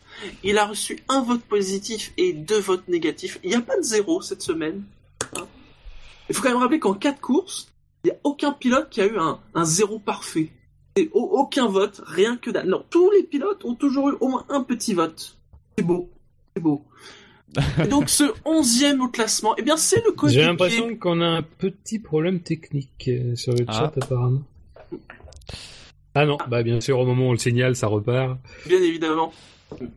Vous retrouverez ces moments inédits dans le podcast. Oui. Pardon, Shinji. Et donc le onzième du classement, c'est le coéquipier de Rio Arianto, Pascal Verlaine. Voilà. Bah oui. Euh, Bah, Il a euh, pas voulu causer du tort à Arianto, donc il, il a décidé de faire une non-course, je sais pas. Mais euh, non, c'est un peu Déjà. méchant. Je sais pas, j'ai pas vu. C'était compliqué pour Manor. Hein. Bon, Ouais, on va dire Manor, Oui, c'est jamais la fête, mais là, euh, ce week-end, euh, c'était, ils étaient dans le dur. J'ai envie de dire, là, euh, Verlaine, tout bon pilote qui, qui peut-être, euh, il avait qu'une manor et il finit à deux tours. Dernier. Ouais, on le voit un moment sur une défense, je crois qu'on tue, ça doit être Oui. Nasser, je pense. Non, en fait, il est, il est en bataille avec Ericsson et puis je crois qu'il y a. Ricardo qui arrive derrière et puis lui, il, il, il défend un peu sur Ricardo et puis au virage, euh, il se, ouais, il, est, il part en glisse. Et c'est là où, où Villeneuve euh, nous dit que ça servait à rien de se défendre et euh, j'ai bien apprécié la petite phrase de Julien Frébro qui nous dit euh, oui mais on s'en fiche, euh, c'est beau quand même à voir. Et effectivement, c'est Ouais, non, mais enfin, ça, c'est. Sivilleneuve, euh, enfin, bon. Non, mais de toute Rien- rien Villeneuve, il y dire. a que le, voilà. et d'après Villeneuve, il y a que le premier qui a le droit de défendre sa position. Sinon, euh, ça vaut pas le coup. Ouais, que les c'est champions ça, du monde. quoi. Villeneuve, lui, nous explique à longueur d'année qu'il faut pas défendre, machin, mais bah, ça, ça, avec tout ce qu'il y a pour permettre de passer, quand même, si tu te défends pas un petit peu de temps en temps, euh, quand même, pff, tu dois quand même t'emmerder pendant les courses de F1. Désolé, mais bon. C'est de plus en plus, je sais pas vous, mais soit c'est de pire en pire, soit c'est de plus en plus insupportable. Je sais pas, en fait. Je, je me demande si c'est pas les deux. Non, non, j'ai l'impression que pour ça, il est très constant. Et Ah, je pense putain. que c'est juste que nous, notre tolérance, elle, euh, elle baisse. Ouais, non, mais ça doit être ça, ça doit être ça. Faudrait regarder les grands prix euh, de 2013 pour savoir. Euh, Bah Shinji, t'as qu'à regarder le Grand Prix d'Australie 2013, euh, il y a Raikkonen qui gagne, ça te va très bien. t'appelleras des souvenirs. Oui. Oh, oh, euh, hein. Ah. Ah. Euh, Vous avez vu la petite remarque du fan d'Hamilton, genre ouais, t'as vu, les il gagne plus. Oh machin. bah ça, eh, Oui, ça t'inquiète pas, à hein. dater. Et ça fait un petit moment aussi. Hein. Allez, on rentre dans le top 10. Et à la dixième place, il a marqué 7 points. Jenson Button. Tombe bien, il a fini Eh dixième. ben, c'est pas là. Pardon, t'as dit qui? J'ai pas entendu. Jenson concentré. Button. De gendre idéal. Ouais, je vois mieux. Là, quand tu dis euh, ça, je comprends mieux. Mais ouais, euh, ben, des, je veux dire, les, les deux McLaren dans les points. Waouh. Et- Oui. Et bon, pareil, lui, la comparaison aussi est dure avec son coéquipier. Oui, oui, Bah, non, ouais. mais il a pas la même. euh, C'est sûr qu'il a pas la, la même, euh, disons, réussite euh, au départ. Je- Enfin, je dis réussite, mais c'est une petite part de chance aussi. Euh, effectivement, je crois que euh, de toute façon, si c'est un miraculé, je crois quand même du premier virage. Il me semble que Hülkenberg passe pas très loin. C'est bien possible. Bah lui coupe, mais en même temps, lui n'a pas de raison de couper. Euh, contrairement à d'autres pilotes, on y reviendra plus tard, mais lui n'a pas de raison de couper puisque euh, a priori c'est dégagé devant lui. Euh, donc euh, voilà, euh, forcément, bah, malheureusement pour lui, ça l'handicape un peu. Alors après, je sais pas trop, mais j'imagine qu'il est un peu victime du ralentissement parce qu'a priori, s'il est lancé, il doit pouvoir se retrouver dans une position favorable. D'ailleurs, il me semble que je le revois un petit peu ralentir très fortement alors qu'Alonso est en train de passer comme une fusée à côté de lui. Euh, donc bah voilà, lui, je pense qu'il perd euh, là où Alonso peut capitaliser sur un départ qui lui permet de se placer dans de bonnes positions et puis mine de rien de faire jouer une McLaren qui est quand même pas non plus complètement à la rue et puis face à une adversité qui est pas non plus la plus forte du plateau, euh, bah, malheureusement Button lui peut pas le faire parce qu'il se retrouve euh, un peu plus loin dans le peloton euh, avec tous ces adversaires là à rattraper, ce qui est pas forcément simple. Après, j'ai pas très sincèrement, j'ai pas analysé de près ce qu'il a fait en course pour euh, pouvoir euh, me prononcer, mais après dixième, c'est bien. Hein, faut pas non plus, euh, même si c'est un circuit qui traditionnellement entre guillemets réussit à la McLaren Honda nouvelle génération. L'année dernière, ils avaient réussi aussi à placer deux voitures dans les points. C'était un Grand Prix un petit peu perturbé aussi, donc bon. Que Hülkenberg n'avait toujours pas passé, n'avait toujours pas atteint le virage 3 d'ailleurs, donc une constante. Passons au suivant. Il est neuvième. Il a eu le même score que Jenson Button, mais lui a terminé. Et il est neuvième au classement. Les choses sont vraiment bien faites. C'est Sergio Perez. L'âge commun aussi, hein. Ouais, grave. Ouais, parce que lui, euh, avec ce qu'il avait montré euh, durant tout le début de week-end, euh, je pensais qu'il finirait un peu plus haut que ça. En plus, c'est dommage parce que sur le virage 2, sa manœuvre, elle aurait pu être super belle. Parce qu'il Ouais. fait l'extérieur à, je pense, trois pilotes et euh, il y a ce petit bout d'aileron qui vient euh, toucher son pneu. Ouais. Et je pense que même sans le contact avec, euh, même sans euh, Gviat, ça serait passé très près. Donc je sais pas si ça aurait été hoché, je pense que non. Mais ça aurait été très près, mais ça aurait été une manœuvre très belle. Il aurait gagné trois places sur un virage. Mais ouais. Et, et, il a de la chance parce que quand on voit le pneu délaminé, euh, la grande partie du pneu qui qui euh, qui se délamine, elle est sur la partie extérieure du pneu, alors que si c'était sur l'intérieur, je pense que ça aurait pu euh, le fond plat et même peut-être la carrosserie aurait pu en prendre Ouais. beaucoup plus et euh, là sa course aurait été beaucoup plus difficile parce que les pertes aérodynamiques auraient été euh, beaucoup plus importantes. J'ai l'impression euh, de mémoire quand on- après avoir le temps avec son pneu crevé, qui roulait pas très très lentement quand même. hein. Non non ouais, ça, je- moi aussi j'ai ce souvenir. J'ai l'impression, ouais, que j'ai l'impression qu'il y avait une certaine frustration dans son pilotage à ce moment-là. Bah oui, c'est vrai que bah il prend pas un super envol, ce qui le replace, euh, je crois, Oui. derrière les deux Red Bull euh, et derrière euh, Vettel. Et effectivement, elle est très très belle la manœuvre. hein. Il est vraiment en passe de la réussir. Il manque un et puis bah malheureusement après. Des fois ça passe, puis là, des fois ça passe pas. Lui, c'était le jour Ça où casse. ça passait pas. Euh, après, bah, il est aussi un des responsables du suraccident. Donc, en, en fait, c'est un peu le, le mec chanceux, enfin malchanceux, chanceux quoi. C'est-à-dire que bon, en plus, il crée derrière un petit ralentissement qui favorise une Oui. de, mi- de- de- de remixage du peloton en plus défavorable à parce que lui effectivement il subit mais comme tu disais Quentin il subit pas non plus trop de dégâts en plus il y a la safety car il peut changer ses pneus repartir pas très loin et puis en plus il y a les Red Bull qui de toute façon vont être dans une situation aussi de euh, d'inconfort euh, disons qu'en fait il fait quand même une, bonne course franchement euh, et malheureusement, j'ai envie de dire qu'il tombe pas sur la bonne voiture pour en faire une encore meilleure. Il tombe sur la As qui, effectivement, et je crois qu'il le souligne lui-même, a une traction de dingo. C'est là-dessus d'ailleurs que Jean avait capitalisé sur des sur ses premiers Ouais. résultats. C'est-à-dire que cette voiture, traction de folie en sortie de virage, et elle s'éloigne. Mais d'ailleurs, c'est une, caractéristique du Ferrari, du, du moteur Ferrari, il me semble, depuis l'année dernière. J'avais noté ça sur certains circuits euh, où euh, les Mercedes avaient beaucoup de mal sur des, des lignes de portions relativement courtes. Euh, ouais. c'est ça, sur des portions relativement courtes à, se jouer du moteur euh, Ferrari, enfin de voitures équipées de moteur Ferrari. Et là, c'est ce qu'on confirme avec cette as là, euh, qui euh, qui peut tenir à distance une voiture plus rapide à partir du moment où il est en où, cette voiture-là ne peut pas jouer avec le avec la traction. Et là, ça s'est particulièrement vu parce que normalement, là, là, euh, parce que là, c'était pas très performante quand même. Faut noter aussi ça. euh, C'était, c'est-à-dire que t'avais une fin de top 10 qui était quand même un petit peu, hein, euh, bon, c'était les gens, les gens qui étaient là étaient contents d'être là, quoi, hein, parce que tu sens bien Oui. que euh, c'est, c'est vraiment. euh, euh, c'est pas, c'est- enfin voilà, c'est vraiment à la force du poignet, quoi, hein, parce que sinon, ils du compte, quoi. Ont sauvé les meubles. Ouais, ouais, ah bah là c'est même, euh, oui, oui, Il n'était que 5 dans le tour du, du leader. hein. ouais, ouais, ouais, bah oui, tout à fait. Contrairement à Red Bull, euh, les deux Red Bull qui se sont arrêtés au, au premier tour, lui aussi s'arrête au premier tour, mais il fait pas l'erreur de, de tenter les médiums. Donc Ouais, faut aussi louer la, la, la bonne stratégie de de Force India qui lui fait passer des, des tendres et qui euh, fait un arrêt encore. euh, C'est un des seuls en deux arrêts parce qu'il repasse les tendres parce que euh, voilà. Les tentes, ça fait, ça tient longtemps, mais pas euh, pas 52 tours. Et c'est marrant, c'est vrai que c'est c'est d'autant plus étonnant de la part de Red Bull qu'ils avaient fait un choix extrêmement agressif, quoi.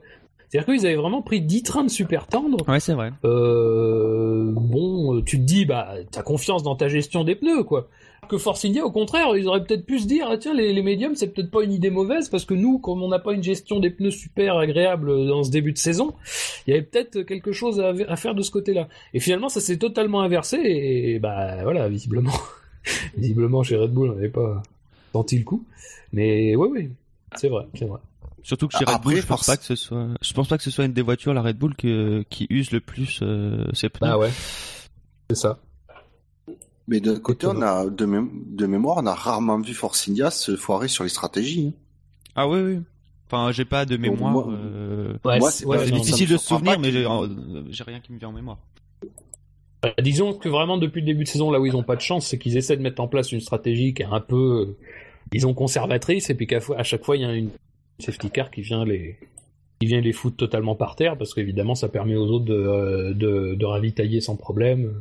Bon bah là c'était différent, mais au moins et eux c'est vraiment par deux quoi. C'est tout le monde est touché. Il y a, c'est- il y a une égalité de la, il y a une égalité des merdes. hein. Bon là Hülkenberg en a eu une belle quand même, mais Allez, on va Au, moins- passer. au- au- Vas-y, au moins, il n'y a pas de suspicion de complot euh, chez Force India. ah non. Oh non.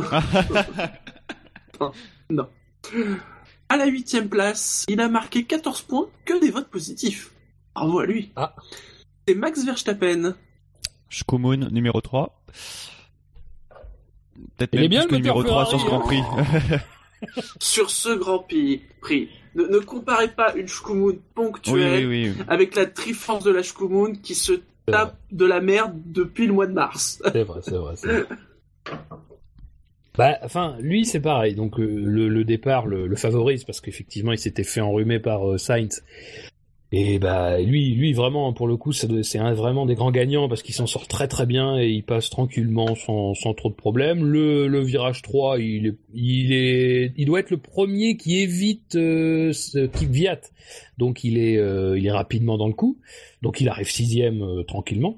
Euh, et puis après, bah, il se retrouve un peu dans la zone, euh, dans la zone où il est entre Massa et Alonso. Euh, donc Massa est pas rattrapable. Les écarts sont relativement stables, même s'ils grandissent à la fois pour euh, le, retard qu'il a sur Massa, qu'il a sur Alonso. Euh, donc voilà, bah, il se retrouve dans une zone où bah, normalement il peut gérer tranquillement. Euh, la sixième place lui tend les bras, il n'y a pas de problème. Et puis ben voilà, ce problème moteur qui effectivement est malvenu. Mais après c'est pareil, moi je trouve que c'est difficile de, vraiment lui mettre un crédit fou sur cette course parce que alors c'est effectivement avoir de la chance, avoir un peu de réussite et puis euh, savoir aussi euh, adopter les bonnes trajectoires quand il y a des gros accidents, c'est ça fait partie du bagage, mais après c'est pas non plus euh, une course qui restera dans les annales quoi. Elle est très malchanceuse parce que effectivement cette place aurait dû lui tendre les bras, mais il n'y a pas grand chose à dire sur sa course quoi. Il paye un peu, enfin il paye. Il- disons qu'il malheureusement pour lui il est tout seul quoi. Non, Buchor, Quentin, sur Verstappen. Non, rien à rajouter. Non, euh, je... Fab a tout dit. hein. Non, mais c'est bien, on va les laisser parler, Fab, comme ça, j'aurais rien à rajouter derrière. On va aller, on va quitter le Benelux, on va aller du côté de la Finlande, puisque avec 15 points, il est septième, c'est Valtteri Bottas. Il y a eu 16 votes positifs et un petit vote négatif. Là, on est à quel moment dans la remontée du quintet? Euh, septième, donc il reste encore une place avant les places à points. Bah, ouais. Moi, euh, je sais pas si je l'aurais mis dans mon quintet plus. Je pense que oui. Parce que il fait un bon week-end. Après, ça fait trois années qu'il est, euh, qu'il est très, enfin, qu'il est à l'aise sur, euh, sur le circuit de Sochi. Donc, je sais pas si c'est le circuit particulièrement ou si c'est un hasard à chaque fois. Mais là, il est troisième en qualif. Il profite de la pénalité de Vettel. Après, effectivement, euh, il se fait avoir euh, au départ par Raikkonen, il me semble, puis il reprend sa place. euh, Ouais. il, reprend, il reprend sa place au moment où la safety car rentre euh, dans les stands. Donc il reprend sa, il reprend sa place sur Raikkonen et puis après, euh, Il est le premier des Ouais. pilotes de pointe à, à rentrer au 16e tour. Ah. Oui, parce qu'il finalement- tient pas mal Hamilton, donc euh, du coup, euh, il tient Hamilton, mais c'est quand même tendu. On sent que les deux derrière reviennent, donc euh, ils veulent tenter de de pas se faire avoir. Mais bon, bah le problème c'est que ils ont pas le rythme, donc. euh. Après, très sincèrement, je sais pas si je l'aurais mis dans mon quintet plus moi. Euh, il fait pas un très bon départ. Enfin, disons que Raikkonen joue bien le coup. Ensuite, sur le restart, Raikkonen dort, donc voilà. oui. Le problème après, c'est qu'il tient en respect Hamilton parce que c'est les pneus super tendres et parce que euh, visiblement c'est pas possible à ce moment-là de dépasser. Euh, en revanche, dès que Hamilton a les pneus tendres euh, et même si les deux ont le DRS, il le saute assez facilement en fin de ligne droite. Mais bon, il y a rien de spécial à dire sur ça. C'est un beau dépassement, mais bon, il, Bottas, il peut pas non plus résister trois heures. Hein. Il faut, faut être réaliste. Hein. C'est une Mercedes qui en, qui a euh, 100% de ses capacités aérodynamiques euh, est plus rapide qu'une Williams. hein. Il n'y a pas besoin non plus d'avoir fait Polytechnique. Euh, mais après, voilà, le, problème, c'est que de toute façon, à partir de là, il n'a pas le rythme pour couvrir ce qui se passe avec Raikkonen, qui a un bon, une bonne fin de relais, euh, de premier relais. Et voilà, il peut rien faire à partir de là. Et à, et à ce moment-là, de toute façon, les écarts se créent entre tous les leaders, donc il n'y a pas vraiment de possibilité de faire autrement, quoi. Ouais, pour moi, euh, Bottas, il remplit le contrat, il met euh, la Williams là où, où elle pouvait espérer être. euh, Mm. C'est-à-dire derrière les Mercedes et les, les Ferrari. Et les Ferrari. La Ferrari. Ouais, et sans, la- Bah, sans il- les Red il Bull, euh, voilà. Ouais, voilà. C'est un peu comme, ouais, c'est comme Massa, comme pour Massa, quoi. Tellement Oui, c'est bah, c'est- très logiques. C'est ça en plus, euh, les Red Bull absentes, euh, euh, ça, flatte un peu les résultats de Williams. Alors je dis pas que les Red Bull auraient forcément terminé toutes les deux devant les Williams, mais malheureusement, ça, met Williams dans de bonnes dispositions, c'est-à-dire les dispositions de l'année dernière, c'est-à-dire pas de concurrence à leur niveau. Et c'est déjà bien. Après, c'est bien ce que fait Bottas en début de course. Il hein. n'y a pas de problème là-dessus. Euh, faut quand même malgré tout tenir une Mercedes et tenir une Ferrari derrière. Euh, mais voilà, après, le problème, c'est que la réalité finit par rattraper euh, le, euh, le début de course, quoi. Moi, je dis pas que il a, je dis pas que c'était une course négative, mais je dis que bon, y a rien qui Oui, me voilà, fait quoi. dire que sa course a été spécialement bonne, quoi. Il a fait le job. À part que effectivement, par rapport à Massa, c'est sûr qu'il y a un petit, un petit écart qui est, euh, qui est notable, quoi. Mais Mais c'est vrai que Bottas, si euh, on avait euh, connu une course normale avec les Red Bull, peut-être qui peut-être qui serait passé devant les Williams et euh, Vettel qui serait sans presque sans aucun doute passé devant, on aurait peut-être moins remarqué que Bottas était devant Massa vu qu'il serait un peu de- plus loin dans le classement. Mais euh, moi je justifie euh, le fait que je l'aurais mis dans mon quintet plus par euh, le fait que à la régulière cette fois-ci en qualification, il a fait une, une belle performance avec la Williams. Donc, euh, la- je pense que c'est la qualification plus que la course qui met en valeur euh, son travail face à Massa pour moi en tout cas. On passe au sixième, au dernier pilote euh, hors top 5. ah, Et on ne va pas quitter la Finlande, puisque c'est Kimi Raikkonen qui est sixième, avec un score de 26. Il a 29 votes positifs et 3 votes négatifs.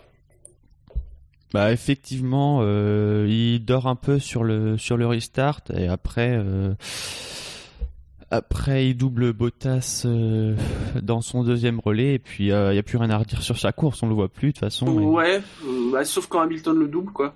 Oui, Hamil- il se fait doubler d'abord par Hamilton sur le premier relais, il me semble, et puis après euh, c'est lui qui double Bottas sur le sur le deuxième, si je dis pas de bêtises. Je dis ça de tête, c'est pour ça, mais euh, Je vérifie, parce que c'est vrai que... euh, bah il étire Oui, son premier ça. relais, il étire son premier relais, oui. Et quand euh, Mm. Bottas s'est arrêté et que lui s'arrête, il s'intercale tranquillement entre Hamilton et Bottas. Ouais, parce qu'Hamilton le double au 6-7ème tour, quand Bottas est encore deuxième. Donc en effet, c'est dans ce sens-là. Un- ce qui est un peu décevant, c'est que c'est euh, sur l'ensemble de sa course, disons que c'est une course attendue. mais que euh, Ça me donne la est- même impression que les Williams, hein. c'est que avec ce qu'il Ouais, avait, ça, il a ouais. fait le taf, quoi. Il y a un peu de ça, mais le problème, ce que j'ajouterais par rapport au Williams, c'est que sur le restart, il se fait surprendre. Et mine de rien, ça lui coûte cher, hein, parce qu'il reste derrière la Williams, et, en plus, il se fait doubler après par Hamilton. Parce que s'il arrive à rester devant, euh, ça arrive dans la plupart des cas, normalement, euh, euh, il peut se créer une petite avance. Et il y a peut enfin, je dis pas qu'il peut jouer la victoire, hein, bien sûr que non, mais au moins il a une petite avance. Là, du coup, il est coincé derrière. En plus, une fois coincé derrière, il refait une petite erreur qui permet à Hamilton de le dépasser.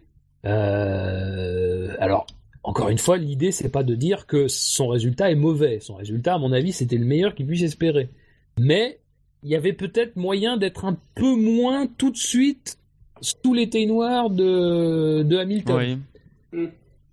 Oui, C'est un peu la de course de les Bottas en négatif en fait, hein, quand tu regardes bien. C'est au moins. Ah ouais, Au parce qu'avec final- la Ferrari, on s'attend à mieux, ouais, donc, euh, bon. Au final, ça passe inaperçu parce qu'il réussit euh, à avoir la place logique euh, de sa Ferrari à la fin de la course, mais c'est vrai que euh, il se retrouve quand même devant Bottas dans le classement du SAV. C'est euh, c'est assez euh, assez étrange à, à voir. Messieurs, si vous n'avez rien d'autre à rajouter euh, sur la course de Raikkonen, on vient de finir tous les pilotes qui étaient hors Quintet Plus. Donc la, la question habituelle, c'est est-ce que vous avez envie de mettre un plus 1 ou un moins 1 à un pilote? Non. Euh, hmm, non plus. Enfin, j'en ai pas en tout cas. Après, s'il y a quelqu'un qui a des arguments euh, euh, et Je suis présenter un présentable pilote, comme mais- toi, mais oui, de, comme ça, de tête, il n'y a pas de pilote pour moi qui ressort que ce soit en positif ou en négatif des, du ventre mou. Oui. Euh... mhm. Du négatif, euh, ça me paraît difficile. Ah, Gutiérrez hein, pourrait. euh. Viat aussi, mais c'est bon. Enfin, Ah, c'est un, peu la dur. victime, c'est la victime facile, mais bon, en même temps, on a plutôt été clément, je trouve, finalement. Enfin, Oui, après voilà, c'est ça. Faut pas qu'on tombe dans l'inverse, c'est-à-dire c'est pas parce que c'est le mec qui est un peu la victime facile que bon, il a quand même fait de belles, enfin en- au moins une grosse et puis une petite petite, petite euh, derrière. hum, Bon, euh, voilà, hein, ça. euh, et en plus, il ruine la course de son équipier, ce qui est quand même une circonstance euh, Sacrément aggravante chez Red Bull. sacrément aggravante. je vous rappelle qu'on n'avait pas hésité à mettre un moins 1 à Verstappen en Australie. Oui, pour les, pour à peu près le même comportement. Enfin, en tout cas pour, enfin, c'était plus pour un comportement puis euh, ce type de. À la différence que euh, Verstappen s'est un peu énervé, euh, mais surtout que c'était en course et pas au départ. euh, je pense que le départ c'est une circonstance Oui, oui, atténuante euh, vrai, pour oui. Gviat. Ouais. Exactement, oui. Tout à fait. Non, mais après, euh, Moi je On vois pas personne taper d'autre sur- en tout cas. on va pas taper sur Palmer. Euh, euh, non. On, on ne tire pas sur l'ambulance, Fab. Oui. Moi, si, franchement, si je dis ça, si j'avais un point à donner, ça serait pour. euh, euh, mais voilà, c'est pas, c'est vraiment pas. Je milite pas forcément pour ça, mais je j'aurais mis un petit point à Pérez parce que Oui, oui, pour, oui, pour l'ensemble de son œuvre, euh, pour le manque de réussite et pour euh, le fait que ça aurait pu être euh, une belle course de sa part. Mais voilà, je milite pas pour qu'on lui donne, mais je pense que voilà, il y a une petite, petite distinction pour lui en tout cas. Non, moi je veux, ouais, pour un point pour Perez, je vote pour. Je me tâte. Ouais, pourquoi pas, pourquoi pas. Ouais. Allez. Ouais, c'est peut-être le seul point qu'il risque d'avoir cette année. En plus, Allez. ramener des Oh. points pour Force India après le, le début de saison difficile. C'est vrai que je regarde Force India, Force India. Non, ils n'ont pas marqué un seul point cette année au classement du SAV. Non, non. Non, non. Non, c'est pas, c'est pas méchant quand je dis ça, mais euh, malheureusement, je crains qu'à un moment donné, les performances euh, baissent et donc euh, les pilotes ne puissent pas briller. Et donc, euh, ramener des points euh, du seul classement qui est valable, c'est celui du SAV.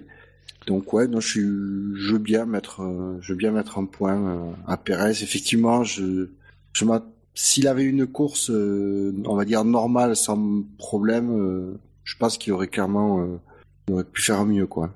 Après voilà, typiquement je- sur le chat on nous demande pourquoi pas un point pour Verstappen. Euh, moi personnellement, Verstappen, je considère pas que c'est une bonne course. Après, je dis pas que Perez c'est une excellente course incroyable qui restera dans les annales. Mais Verstappen, euh, bon pour le coup, lui, euh, il y oui, oui, Fab, tu as coupé. Oui, ton micro est oui, coupé. il y peut rien de sa. Je disais, il y peut rien de sa place, il y peut rien de son abandon. Donc, euh, Ouais, c'est vrai que comme tu l'as souligné tout à l'heure, euh, Verstappen il bénéficie du premier virage, alors du troisième plutôt, alors que Perez finalement c'est là que que sa course prend un coup et, et finalement il réussit à remonter après euh, neuvième euh, grâce à, à, lui et à la stratégie euh, à la stratégie Force India. Et Fab, je sens que tu es tombé de ta chaise. Oui. Allez, on valide un point pour Perez? Allez, go. Ok. Eh bien, on valide. Un point pour Perez et pour Force India. Et donc, fera une caisse de tequila pour le SAV. Ah, ça serait cool. On prend les bacs Dans ce cas-là, ouais, on ah ferait des points plus souvent. ah oui, oui, on précise qu'on peut nous acheter aussi avec des, des trucs en nature, hein. on ne mm. prend pas que le pognon. Hein. Ouais, mais, mais du coup, euh, pour, pour l'Australie, on a, on a dû envoyer une caisse de Red Bull à, à Toro Rosso. Euh, euh, ça marche dans les deux sens. Hein. D'ailleurs, si Ferrari veut nous acheter avec des, des, des produits de leur propre production, on prend. Hein. des porte-clés, des casquettes. Oui, tu... C'était pas ça, je parlais. Non, ceux un qui Ferrari. Ah, les good looks tout de suite. De toute façon, un porte-clés, ah tu t'achètes déjà une Twingo avec. Hein. Oui, c'est pas faux. Allez, on va aborder le quintet plus. Donc tous les pilotes qui vont suivre vont marquer des points. Et alors attention, parce que pour le numéro 5, je vais, je vais tenter un truc. Ah, ça n'est absolument pas répété. Euh, j'espère que la pile de, du truc que je vais utiliser est encore en marche, sinon je vais avoir bien l'air con. Hein. Aïe aïe aïe aïe aïe. Donc, pour ce cinquième du, du quintet plus ou moins, Vous avez entendu? Oui. oui. Oui, c'est le son quand on ouvre un coffre dans Legend of Zelda car nous venons de trouver le troisième morceau de Triforce de Lesh messieurs. il a marqué 38 points et il marque ses deux premiers points cette année dans le classement du SAV. et oui. et pourtant, ça allait bien et il a fallu que ça soit cette fois-ci le système hydraulique qui fasse des siennes. C'est Lewis Hamilton qui a donc fait un score de 38 points. C'est pas le système hydraulique, c'est la... le circuit d'eau. Circuit d'eau. Bah, un circuit d'eau, c'est quoi? C'est bien un système hydraulique. Oui. oui, mais quand on parle non, quand on parle de système hydraulique, on pense plus à un système euh, avec l'huile. Mais quand on parle de système de, par exemple, pour la. Mais hydro, c'est l'eau. Hydro l'eau. C'est pas un système oléolique. Alors, oui, alors oui. Oui, mais on parle. Ah, ah effectivement, effectivement, mais c'est là où il y a une mauvaise utilisation du mot hydraulique en, en automobile, parce que quand on parle des systèmes hydrauliques, on pense plus à tout ce qui est euh, commandé par de l'huile en fait. Et alors, le pas des systèmes de refroidissement. Donc Lewis, Hamilton, Lewis Hamilton qui a reçu 44 votes positifs et 6 votes négatifs. Il remontait, hein il remontait fort quand même sur Rosberg. Bah, il a, il dit lui-même que sans son problème, il, croyait à la victoire. J'apporterai un petit, un petit bémol à, à ça parce que on nous dit aussi que que euh, Rosberg a, connu à un moment dans la course, on sait pas trop à quel moment il a connu, mais on nous dit qu'à un moment dans la course, Rosberg a connu un, un problème de MGU, euh, MGU, je sais plus quoi. Euh, c'est le nom très scientifique de cette partie de la voiture, le MGU, je ne sais plus quoi. Oui. H ou MGU. Un peu long.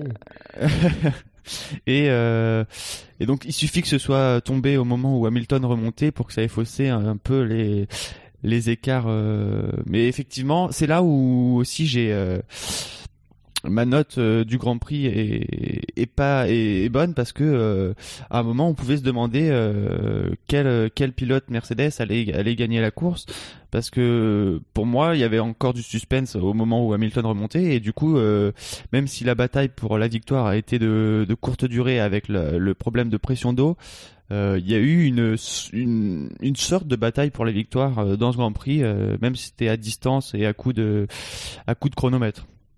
Oui, je crois que, enfin, alors là, pour le coup, on va me taxer de de de de de, de fan, euh, mais je pense que c'est une des meilleures courses de, de ce Grand Prix. Enfin, euh, mmh, oui. Euh, après, alors, ah, clairement. Pour revenir au, début, parce que bon, faut qu'on en parle quand même un petit peu. Le le, le, le premier virage, il coupe, effectivement, il coupe en suivant le chemin, donc là, au moins ça lui aura servi à ça. Euh, mais il a raison de couper parce que s'il coupe pas, il finit dans la Red Bull, donc euh, Après, vaut mieux qu'il coupe. Il, dit qu'il Alors, a vu, euh, il a vu dans le coin de son œil qu'il y avait un problème au virage 2. Ouais, ouais. Euh, moi, je me suis demandé euh, s'il avait pas dès le dès le départ du Grand Prix euh, pris la décision de couper le départ quoi qu'il arrivait, de couper le virage quoi qu'il arrive euh, au virage 2. Alors, non, non, non, c'est. je ah non, là, pas, ça je- c'est. Non, je pense pas. Je pense pas. Je- De ses déclarations, comme tu dis, il dit que du coin de l'œil, il a vu qu'il se passait quelque chose, et il s'est dit pas cette fois. Et du coup, c'est-à-dire qu'il a pas essayé de, je- il a pas essayé Il a de pas hésité, truc, il a quoi. dit je passe tout droit. Ouais, il a dit je vais pas me, faire embarquer une, une, une autre fois dans un accrochage au premier virage, donc il a pris la décision d'aller tout droit. Euh, honnêtement, à sa place, j'aurais fait exactement pareil. oui, euh, d'autant plus que Quitte à ce qu'il, quitte à ce qu'il doit rendre une ou deux places à par la suite, euh, justement, tu, mais tu au moins bien de, de de, de se faire accrocher, quoi. Il- quand euh, il revient en piste, euh, il revient derrière Pérez. Alors euh, Pérez, on ne sait pas à ce moment-là qu'il est en crevaison. Enfin, on, on peut le Oui. constater, mais on ne sait pas qu'il est en crevaison. Et au moment euh, et à ce moment-là, Hamilton, qui était en gros neuvième au moment du premier virage, est en train de rendre trois places. Enfin, en tout cas, d'en rendre deux à Gviat et à Vettel qui sont en train de repasser. Et ben, Ricciardo, malheureusement, il va pas pouvoir en rendre beaucoup. Et ce qui se passe, c'est que à ce moment-là, il n'a pas gagné de place. Alors effectivement, on peut dire qu'il a tiré avantage d'avoir évité la collision et d'avoir évité le ralentissement. Ouais, mais c'est normal. coupant. Mais c'est normal. Enfin, je veux dire, c'est c'est toléré ce genre de manœuvre là. Oui. Et après, On bah, va il pas est- blâmer il est même en plus que plus toléré. Il évite un carton, quoi. c'est ça, il est en train plus ou moins, bah alors pas forcément volontairement parce qu'effectivement son retour en piste l'oblige à un ralentissement, donc l'oblige à aller un peu moins vite. Mais il est en train de rendre des places. Malheureusement, bah, les circonstances font que, bah, au lieu d'en rendre trois, bah, il en regagne, euh, enfin, il les garde, et- enfin, il en garde deux et il en, il en prend une supplémentaire avec la crevaison de Pérez. Donc bon, bah, voilà, il a de la réussite, euh, bon, bah, ça change. ça change. Disons que ça change un petit peu, c'est pas mal. Euh, et puis, bah, après, il fait euh, une bonne remontée, euh, euh, propre sur Raikkonen, puis sur Bottas avec un peu plus de difficulté sur Bottas, enfin sur Massa, sur Raikkonen, puis avec un peu plus de difficulté sur Bottas. Effectivement, il revient près de, enfin près à 7 secondes euh, Ouais. et quelques de, de Rosberg. Euh, Il y a à ce moment-là, c'est le moment où le moment où Rosberg euh, a beaucoup de trafic aussi. Euh, moi, j'avoue que le problème technique de Rosberg, ils nous l'ont déjà servi en Australie. Avec les freins, oui. Ouais, euh, bon alors à la limite en Australie ça pouvait s'entendre parce qu'il perdait du temps en fin de course. Là quand même le mec signe le meilleur tour dans l'avant-dernier tour. Alors on peut me dire oui il avait peut-être pas le réglage moteur à fond. Bon d'accord, mais enfin est-ce que si vraiment t'as un gros problème ou t'as un problème qui peut être Ah non, terminal, tu t'amuses Mais à signer un meilleur tour? Moi je sais Attends, pas. attends, hein, attends, sur- Mais ils disent quand même que Rosberg, le problème, il a pas été jusqu'au bout. D'après ce que j'ai compris, à un moment donné, il a Ouais, dû faire un truc pour euh, et le, le- je crois que c'est le MJH. Il est, il s'est remis à marcher. oui, D'après ce que oui, j'ai compris. Mais je peux me Hmm, tromper. J'ai genre, j'ai compris comme toi. Après, euh, je comprends aussi ce que Fab dit sans parler des, euh, des du meilleur chrono. euh, sans parler du meilleur chrono à la fin, c'est possible qu'il ait eu son problème, mais c'est aussi possible qu'il qu'il n'en ait pas eu euh, et euh, et qui euh, et que Mercedes nous vende ça parce que je sais pas pour quelle raison ils auraient euh, ils auraient invoqué un Bah. faux problème pour Rosberg, mais Ben, c'est ça, moi, que je comprends pas pourquoi ils nous inventeraient un problème sur la voiture Après, de attention, Rosberg, ah ouais, Après, attention, rien eu. c'est vrai qu'en ce moment, il y a un petit peu climat de de de de, de complot, machin. C'est c'est vraiment, je pense pas, je penche pas dans ce côté-là. Moi, je penche plutôt du côté. Ouais. euh, on veut on veut créer quelque chose pour se dire, voyez, nos victoires ne sont pas si nettes que ça. C'est pas c'est pas si facile. Euh, c'est Ouais, c'est c'est plutôt vrai. dans le côté, euh, voilà, on veut pas apparaître comme trop euh, trop fort. D'ailleurs, ils, voilà, ils n'apparaissent pas comme trop forts puisque euh, il y a des problèmes. Donc, faut pas non plus. Euh, reste que sur la partie où Hamilton revient, euh, Rosberg est aussi dans le trafic, hein, ça faut pas le nier, donc perd du temps. Après, il perd beaucoup de temps. Alors effectivement, il y a peut-être un problème qui se greffe sur ça. C'est difficile à savoir. Euh, J'avoue que, enfin, c'est pas, c'est pas, encore une fois que ça soit pas mal interprété, mais j'ai un peu de mal avec la communication de Wolf sur les fins de course. Euh, ça, je sais pas, ça, j'adhère pas à ce truc-là en fait. Euh, Et puis, pourquoi, puis en plus, pourquoi on nous l'aurait pas dit? Pourquoi il n'y aurait pas eu un message radio, par exemple, comme ça s'est passé avec Hamilton? Parce que si tu veux donner de l'intérêt à la course, euh, Ouais. tu passes un message en disant que Oui. Rosberg, euh, c'est-à-dire, si t'as, enfin, mon raisonnement c'est très simple, c'est si t'as un message similaire à celui qu'a eu Hamilton en course, si t'es réalisateur et que plus il y a un petit écart euh, qui, enfin que l'écart descend, est-ce que tu vas garder ce message? Est-ce que, ou alors que du coup il passe le message d'Hamilton et que là tu comprends bien que les espoirs de voir une bataille sont sont, sont terminés puisqu'il perd du temps quasi instantanément. Moi, c'est ça que je me demande. Est-ce que, est-ce que tu aurais un intérêt à nous, à nous, à ne pas nous fournir cette information? Et puis surtout, que je répète, la fin de course de Rosberg est quand même pas dégueulasse. Donc, euh, Oui, mais alors- tout ça me, me questionne. Après, euh, je sais Fab, pas. hein. Fab, Fab, tu bases ton raisonnement sur le, sur le fait que le réalisateur soit compétent. oui, j'avoue. oui, excuse-moi, je, excuse-moi. Après, c'est compréhensible euh, quand il y a des arguments comme le, le les non-messages radio qui, qui n'ont pas été passés. euh, Et euh, de toute façon, tant qu'on on aura, on n'aura jamais euh, la vérité sur ce qui s'est passé, on n'aura jamais accès aux données de chez Mercedes, donc on saura jamais si c'est vrai ou faux. Ou, mais euh, après, euh, c'est vrai qu'ils auront intérêt en vue de des discussions sur le règlement qui ont été de toute façon adoptées, mais à minimiser leur performance, surtout à Sochi où ils étaient, où la Mercedes était assez, en termes de performance pure, était assez loin devant les autres. Ouais. Et enfin, Après- Lewis sur le podium avait l'air de pas être content. Ah non, bah, parce que il a- sur, les, sur- sur les trois, ouais, mais sur les trois premières courses, t'avais l'impression que, ouais, bon, c'est pas grave. Euh, Euh, oui. Bah, c'est quand la- même que la Ce qui ne veut pas dire qu'il ne le pensait pas. Attention. Oui, mais enfin, tu, tu vois, je me rappelle très bien de, de- de l'émission des essais privés où, euh, quand euh, on avait dit que Mercedes alignait les tours, j'avais dit oui, mais ça c'est bizarre. Et c'est genre de, de, de c'est le genre de situation où je me dis, soit t'as beaucoup de chance euh, et t'as pas décelé les problèmes, soit t'as vraiment une voiture très très fiable. Bon, on voit qu'elle a- c'est pas une voiture très très fiable. Enfin, c'est une voiture fiable, disons globalement, mais il y a des problèmes.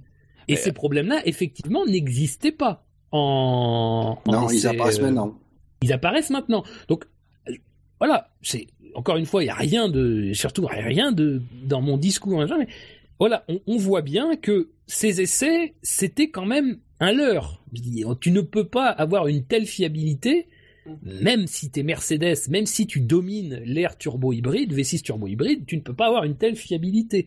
Et là, tous les problèmes arrivent d'un coup. Alors, après, en ayant dit cela, d'un côté du garage, il y a beaucoup de problèmes, et peut-être que tous ces problèmes sont liés entre eux, ce qui explique qu'il y en ait beaucoup, et que de l'autre côté du garage, ben, on a une voiture saine, sur laquelle il n'y a pas de souci, comme ça peut arriver, comme c'est déjà arrivé, comme ça arrivera, et puis voilà, c'est comme ça. Encore une fois, il n'y a pas de... Rosberg a eu son lot de problèmes l'année dernière, pas aussi rapproché, c'est ce qui donne le côté spectaculaire. Il en a aussi eu, et Hamilton avec, en 2014. Donc, du côté de Mercedes, on n'a jamais été 100% fiable, donc il n'y a pas de problème. Mais euh, je pense que du côté d'Hamilton, le coup de massue, c'est que c'est exactement, visiblement, le même problème. Et ça, je suis désolé, mais c'est vrai que ça passe pas. J'ai vu euh, des j'ai vu des tweets de Gus Gus qui discutait avec euh, avec euh, David, je crois, euh, ce week-end, quand il est venu la question de la chance ou de la malchance. Alors après, chacun son point de vue sur chance et malchance, jusqu'à quel degré on parle de chance et tout, mais là, si c'est exactement le même problème, c'est sûr que c'est pas de la malchance, c'est qu'il y a quelque chose qui a été mal fait. Alors si ça a été mal fait avant et que ça continue, bah c'est voilà, il y a un problème. Et si ça a été mal fait parce que ça a été mal réparé, il y a un problème aussi. Mais en tout cas, il y a quelque chose qui n'est pas décelé. Et de toute façon, il me semble qu'ils l'ont reconnu, qu'ils ont dit qu'ils connaissaient pas les racines du problème. Ce qui veut dire que ce problème est amené à se répéter. Et sur ce que tu Et disais ça- tout à l'heure sur, sur les ça, ça essais peut se privés, comprendre. Ouais, vas-y. Hami- Hamilton, euh, Hamilton le, le dit lui-même que euh, je pense que a- ça explique une part du, du ras-le-bol d'Hamilton parce que euh, il le dit lui-même, euh, la voiture euh, marchait super bien et que maintenant ils connaissent les. Donc euh, c'est c'est pas forcément un, un- seul constat, c'est euh, non euh, le pilote lui euh, lui-même qui le qui le constate. Donc euh, Après, ce que pendant- le, le- la question, c'est ce qu'ils n'ont pas fait tous ces kilomètres euh, en essai privé à 80-90% du, du potentiel de, de performance Mm. et que justement, c'est en allant chercher ces 20, 10 ou 20 derniers pourcents euh, de performance que les problèmes arrivent, apparaissent. Oui, toute ça et puis c'est pas les et puis comme on le- d'ailleurs s'est rappelé très justement sur le chat, le- le- les essais hivernaux euh, portent bien leur nom. C'est en hiver, dans des conditions dans lesquelles les moteurs ne souffrent pas autant qu'en conditions de course, euh, ou en conditions de qualification d'ailleurs, avec euh, bah, divers facteurs qui peuvent venir influencer, à commencer par la présence de 22 voitures sur une même piste, euh, des températures plus hautes. Euh, voilà, euh, effectivement, il y, y y a des explications qui peuvent venir de là. Donc, on, peut pas assurer, euh, même si du côté de Rosberg la Mercedes est fiable, mais on pourrait dire ça d'autres d'autres écuries. Il y a d'autres écuries dans lesquelles les voitures sont fiables après. Euh, donc il y a pas de, il y a pas plus de fiabilité côté Mercedes que que dans d'autres que forcément dans d'autres écuries. Euh, celle de Rosberg est fiable, mais celle d'Hamilton prouve qu'il y a des problèmes de fiabilité. Donc euh, Et là où on peut penser que euh, ça vient d'un, par- ça pourrait venir d'un d'un problème d'entretien de la pièce, c'est que euh, c'est pas non seulement sur la voiture de Rosberg, c'est sur euh, huit voitures équipées euh, Mercedes. ouais, ouais, tout à fait. Oui. J'en appelle au petit cœur des fans de Lewis. Et j'ai- envie de leur demander, bon, c'est vrai que, on l'avait déjà dit après la Chine, la saison est encore extrêmement longue. Extrêmement longue. 17 courses. Malgré tout, le fait est, est là, c'est que Rosberg, course après course, il engrange des points, il engrange des points, il engrange des points, même là, même si Hamilton a fait deuxième, eh ben, il a encore perdu un petit peu de, de, de points par rapport à Rosberg. Est-ce qu'il y a une crainte chez vous? Bah, si parce ta que question on a- c'est parce qu'on euh, on n'arrête pas de dire, vous inquiétez pas, quand tout ira bien pour Hamilton, euh, ça, il repassera devant et tout. Euh, Le fait est que Hamilton, il- enfin que Rosberg, bah, tout va bien, donc au niveau mental, il n'y a pas de souci. Euh, si son niveau de fiabilité est toujours aussi constant, si voire même qu'il continue à engranger des points, euh, la saison elle va avancer, elle va avancer. Là, il va arriver à Monaco, il sera leader de toute façon. Euh, on sait en En- plus qu'à Monaco, Espagne. il est ah oui, oui, en Espagne, Et l'Espagne. encore, vu qu'il a plus de 25 Ah, points d'avance, oui, à vrai. Monaco, quand il arrivera à Monaco, il est déjà assuré d'être en tête du championnat. On sait qu'à Monaco, en plus, il est assez fort. Ce que je veux dire, c'est que même si le, le cycle se, se réinverse, Hamilton, il risque de devoir batailler très très dur pour rattraper. Euh, Est-ce que vous n'êtes pas inquiet? Bah, si ta question c'est de savoir si euh, Hamilton euh, peut encore être champion, moi mon avis c'est non. Après je suis peut-être un peu pessimiste parce que euh, je, je cache pas que je préfère Hamilton à Rosberg et, euh, et donc oui je suis peut-être un peu plus pessimiste par rapport à, à ce jugement-là, mais je pense clairement que Hamilton sera pas champion cette année. Ce qui, ce qui est sûr, c'est que je, moi, très sincèrement, je peux pas dire. Euh, après, faut quand même regarder. Là, ça commence à devenir euh, parce que même si c'est que quatre courses sur sur 21, bon, c'est pas non plus. euh, voilà, à un moment donné, il va quand même falloir que des points soient marqués assez sensiblement. Euh, euh, moi, ma crainte, c'est euh, c'est les, c'est disons les trois prochaines courses. Sur les trois prochaines courses, si s'il n'y a pas euh, s'il a pas un problème pour Rosberg qui lui fait par exemple marquer zéro point, euh, j'aurais du mal à croire que c'est possible. Euh, parce que bah, c'est pareil, Rosberg, euh, mine de rien, même si j'étais le premier à dire que les trois dernières courses de 2014, de, de 2015 disaient, disaient pas grand-chose, euh, elles en disaient quand même un petit peu sur quelque chose qui était que Rosberg avait sans doute maintenant le, le, mort aux dents, euh, parce que euh, voilà, il a fait une saison 2015 mauvaise, donc il n'y a pas de problème de ce côté-là. En plus d'autres facteurs qui étaient plus liés à Hamilton, ça on est bien d'accord. Euh, là, le fait est que, euh, comme tu le dis, Shinji, y a, y a, voilà, il va forcément arriver déjà dans les, dans, enfin, dans deux grands prix, il sera forcément en tête du classement. Euh, j'ai du mal à croire qu'en Espagne, euh, il soit à la ramasse. Donc, à moins d'un problème mécanique, il sera euh, peut-être qu'Hamilton gagnera parce que bah, mm. c'est pareil aussi. Euh, y a Et ça, ça serait mieux pour lui. Ça, voilà, il y a ça aussi, c'est-à-dire que ça se déclenche pas quoi.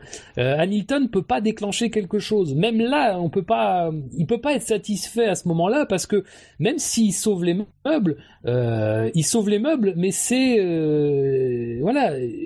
Dire, Rosberg s'use mentalement dans tout ce qui se passe. Il n'a pas besoin de s'user mentalement. Alors peut-être que ça pourra jouer un rôle plus tard, ça pourra peut-être le mettre dans un petit état de léthargie, euh, tu sais, quand tu un peu d'euphorie, un petit peu... Euh, euh, voilà, peut-être un... Parce que moi j'ai du mal à croire qu'il pourrait se passer un scénario comme ce qui s'est passé en 2014. C'est-à-dire que tout d'un coup, Rosberg se met à être vraiment totalement, euh, euh, enfin, à perdre totalement un peu ses moyens parce que le contexte est différent. Euh, je regarde plus du côté d'Hamilton de ce côté-là. Il a, bien géré les choses jusque là. Après, est-ce que en pilote expérimenté, il va se servir de cette frustration qui grandit parce que malgré tout ce qu'il dit, bah voilà, il reste humain et puis il reste aussi un champion, donc euh, voilà, il peut pas se satisfaire de ce qui se passe. Ils sont satisfaits de moins en moins. Euh, très sincèrement, je, me dis que là, quand même, c'est très mal embarqué. Parce que c'est quand même quatre courses remportées pour Rosberg en quatre grands prix, hein, c'est pas rien. euh, faut pas non plus euh, euh, nier la part d'importance d'un tel début de saison.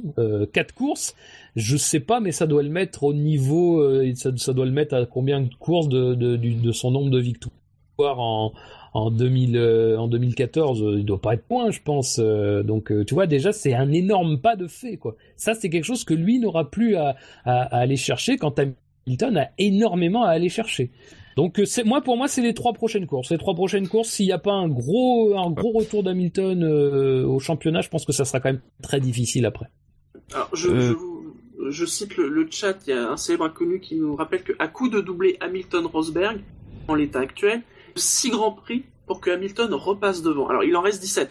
Attention, on le dit bien, la, la saison est encore extrêmement longue. Oui, mathématiquement, bien évidemment, Hamilton peut complètement être champion du monde. Mais en même temps, tout le monde, à peu près, peut être champion Mais- du monde euh, à l'état Ouais. actuel de, de la saison. Hein. Bah, comme Euh, Lewis peut reprendre les devants au championnat bah, juste après Monaco. euh. ah oui, s'il fait 2-0, euh, voilà. Euh, Mais parce, vois, que, le- le parce que là, tu vois, sur le chat, tu vois, euh, bilan de Hamilton, deux pôles, deux deuxième place, une troisième place, et vous croyez que c'est cuit. On pense pas que c'est cuit. Non. Mais le fait est, c'est qu'en effet, il y a déjà quatre courses. Euh, comme le dit un inconnu, personne n'a perdu le titre après un début comme ça. hein. Je, je l'avais cité, l'article d'Autosport qui disait, voilà, aucun pilote à avoir gagné les trois premières courses n'a perdu le titre. Donc après, bien évidemment, les circonstances sont très différentes cette année. Euh, mais le fait est, c'est que voilà, euh, Rosberg, il est euh, en effet dans, en pleine dynamique. S'il regagne en Espagne, s'il regagne à Monaco, enfin, voilà, il y a, il y a- il y a un moment où même si Rosberg baisse de régime, il risque d'avoir assez de d'avance pour gérer. Oui. C'est voilà, Et, et, je j'ajouterais que si je retrouve ce que je voulais dire. Euh, alors attendez. Ouais, je vais prendre la main alors le temps que tu retrouves. Euh, un célèbre inconnu nous dit aussi qu'il trouve qu'Hamilton est un peu moins compétitif. Quand on voit le début de la saison, c'est euh, deux pôles pour Hamilton. Là, euh, en essai libre en, en essai libre en Russie, il y a pas eu de il y a eu euh, il y a eu euh, forte comparaison avec euh, Rosberg parce que c'était très serré. Et sur les deux pôles euh, Chine et Russie, euh, il peut pas se battre. Après, en course, on peut pas les les rapprocher non plus, notamment euh, en Chine parce euh, en à Bahreïn parce que Hamilton avait une voiture euh, endommagée. En Chine, ça doit être le cas aussi. Euh, là, ça ça commençait à être un début de de comparaison dans- de rythme de course entre les deux. C'est la première occasion qu'on a qu'on a dans l'année de le, de le faire. Et puis euh, Toto Wolff euh, vient brouiller un peu les cartes pour, en disant que Rosberg aurait eu un problème. Donc euh, le niveau de compétitivité d'Hamilton, je pense pas qu'il est en baisse. Euh, à défaut d'être supérieur à Rosberg, je pense pas qu'il est en tout cas en dessous pour l'instant. Après le moral va peut-être jouer. Et juste euh, Shinji sur ce que tu as dit tout à l'heure sur Monaco. Euh, tu dis que Rosberg est un peu plus fort. En 2013 et 2014, effectivement, il était devant, euh, devant, mais euh, en 2015, euh, Hamilton fait la pole 2015 et puis en course, il, il met une, une pile à Rosberg. Enfin, une pile, c'est un peu exagéré, mais attention, je dis pas qu'il est imbattable à Monaco, Rosberg. oui, oui. Et c'est quand même quatre podiums de suite. Hein. Oui. Après, Même, même en comptant la, la, la victoire qu'aurait dû avoir Hamilton, quatre podiums de suite à Monaco, Rosberg. Je, veux- je veux dire, je dis pas qu'il va gagner à Monaco, mais c'est un client Non, non, Monaco, mais- Rosberg. Voilà. Après, il suffit de, il suffit de rien. hein. Mais Quentin, t'as dit ce que, ce que je voulais dire à peu près, c'est que, voilà, je crois que le, le, le, le plus frustrant, c'est que Rosberg n'a pas d'adversaire pour diverses circonstances. Il n'est pas sous pression. La seule fois où on a vu un moment où une victoire aurait pu lui échapper, euh, c'était en Australie. Et on n'a pas forcément vu un Rosberg qui était capable d'aller chercher une victoire qui, visiblement, tendait les bras à Vettel. Euh, Rosberg gagne parce qu'il y a safety car. Ma. En tout cas, il peut pas se, on peut pas voir de bataille pour la victoire à ce moment-là. Euh, c'est fini. Vettel est éliminé par la voiture de sécurité. Rosberg n'a pas eu à se battre. Pas contre Hamilton, qu'Hamilton Hamilton le domine depuis trois saisons, donc ça serait quand même bien qu'on sache à quoi nous en tenir sur ce plan-là. Et c'est ça aussi qui rend difficile le- le- la lisibilité du reste de la saison. Ça peut tourner. Encore une fois, rien, absolument Ça rien va n'est tourner même peut-être, sû- sûrement. Oui, mais c'est ça. Mais le truc, c'est qu'il faut que ça s'enclenche. Et là, malheureusement, Hamilton, il est jamais, il est jamais au-delà. Enfin, il est jamais dans le top 5 au premier, euh, à la fin du premier tour. C'est Ah pas bah, possible qu'il gagne quasiment. Je reprends, je reprends ce que tu as dit sur euh, Rosberg en Australie et je pense que tu vas être d'accord avec moi de toute façon. Euh, Hamilton aurait été dans la position de Rosberg, il aurait peut-être pas fait mieux que Rosberg non plus Bah, pour ça, aller chercher alors, Vettel en ça- Australie. Ça, très sincèrement, je, moi, je, je, je, on peut pas m'accuser, mais c'était l'année dernière en Hongrie. En Hongrie, on, on a, tous- on est tous convenus du fait, enfin, vous avez tous convenu du fait que c'était sans doute pas la, la, la bonne, euh, euh, bonne euh, Mercedes qui était derrière les deux Ferrari, c'est-à-dire celle de Rosberg qui était derrière les deux Ferrari, pour leur donner un petit peu de mal. Voilà, moi, moi, mon point de vue, c'est que j'attends de voir et que, à mon sens, dans ces conditions-là, un Hamilton est meilleur qu'un Rosberg. Mais encore une fois, cette année, je, voilà, je, je, je peux pas dire, on n'a rien vu, quoi. Il n'y a pas d'éléments qui nous permettent de juger. On n'a rien vu. Euh, moi, je- un Hamilton dans le peloton avec cette Mercedes-là, c'est pas facile et ça crée de toute façon déjà un écart irrémédiable et qui n'est pas voilà, on peut pas revenir, euh, on peut pas revenir pour jouer la victoire, c'est pas possible à moins de circonstances. Euh, donc il y a ce côté-là, mais pour moi, mais attention, je suis pour Hamilton, j'ai peut-être un, je, le vois peut-être plus beau qu'il n'est, même si à mon avis, je, je pense qu'on peut tous s'entendre sur le fait que jusqu'à fin 2015, euh, Rosberg n'était pas de son niveau. Après Rosberg, là où il a un atout important, c'est que Rosberg, il est très régulier, mais il est très régulier à un très haut niveau de régularité. Encore une fois, Rosberg, il n'est pas largué.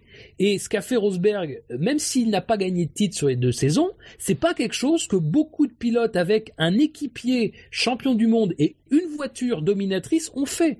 Hein J'avais fait un article euh, sur motorsport.com qui reprenait justement, enfin, il y avait eu des articles sur motorsport.com qui reprenaient ces statistiques-là, mais les seules fois dans l'histoire de la F1 où surdominatrice a permis à deux pilotes de la même équipe d'être deux fois premiers au championnat deux saisons consécutives, c'était euh, McLaren 88-89, Mercedes 2014-2015. Donc Rosberg est un challenger, c'est pas c'est pas un mauvais pilote et d'ailleurs ce début de saison le prouve même si encore une fois, il n'a pas eu à batailler. Attends, ça veut dire que si j'ai bien compris ce que tu as dit, chez Ferrari, euh, dans les années début des années 2000, ça s'est jamais fait ce que tu as dit Deux années de suite, ça s'est jamais fait. Ah, deux années de suite, pardon. Oui, Oui, oui, non, deux années de suite. Hein. oui, non, oui. Effectivement, j'avais oublié le, le petit Et détail. c'est- vraiment une rareté quoi dans l'histoire de la Formule 1. C'est pour tempérer un peu l'idée selon laquelle cette une voiture comme ça entre les mains de n'importe quel pilote finit forcément premier ou deuxième. Non, l'histoire le prouve. C'est pas c'est pas gagné, c'est pas donné. Et il y a eu des dominations qui ont duré plus de deux saisons. Et je dis ça justement pour Rosberg est un adversaire très valeureux et qui sera justement régulier. Alors si en plus Rosberg, qui est un adversaire régulier, a de l'avance et peut gérer son avance, ça en fait un adversaire redoutable. Peut-être pour clôturer la question, euh, peut-être un avis de Bouchard qui est peut-être mon- moins fan d'Hamilton, mais justement peut-être avoir un avis plus extérieur. Ah ben, euh, a beaucoup de choses été dites, mais euh, il est pas dans une dynamique positive, Hamilton, et euh, alors que, comme le dit Fab, euh, Rosberg, lui, dans, dans, une, dynamique de gestion. Alors, j'ai pas l'impression qu'il qu'il est en mode coup de la portière, hein, Rosberg. C'est pas ce que je dis, mais il a la réussite en, ce début de, saison. Et euh, comme le dit euh, c'est justement Fab, un Rosberg qui est comme ça avec de l'avance et qui est capable d'être très constant, c'est un adversaire très redoutable sur le, le- sur la longueur d'une saison. Euh, Et- Si la situation continue à, à- à- un peu à, à être malchanceuse pour Hamilton, j'ai peur qu'il faudrait pas quand même qu'il euh, qu'il perde pied en fait et qu'il se mette à faire des bêtises. Pour l'instant, ce qui le sauve à Hamilton, c'est qu'il ne fait pas de bêtises. Hmm, C'est vrai. Qui du coup, ça permet de vraiment limiter les dégâts par rapport à Rosberg au championnat. S'il se met à, à, à- à faire des erreurs, euh, là, ça peut, ça peut devenir catastrophique pour Hamilton, entre guillemets. Mais euh, voilà quoi, c'est. 47 points de, de retard sur Rosberg euh, après quatre courses. 43. Ça fait quand même. Ne, ne lui donne pas plus de points de retard qu'il Ah, pardon, reste. 43. pardon, 43. c'est- là, je... Voilà, il a, il a 57 points, ce qui fait qu'il y a 4 points de retard. Ça commence quand même à, à faire beaucoup. Je pense qu'Hamilton comme- doit commencer à s'inquiéter. Je pense que la course en Russie, la, une deuxième place euh, en partant dixième, doit le rassurer quelque part. Hmm. On verra bien avec les deux ou trois prochaines courses. euh, Ça sera, à mon avis, assez euh, révélateur.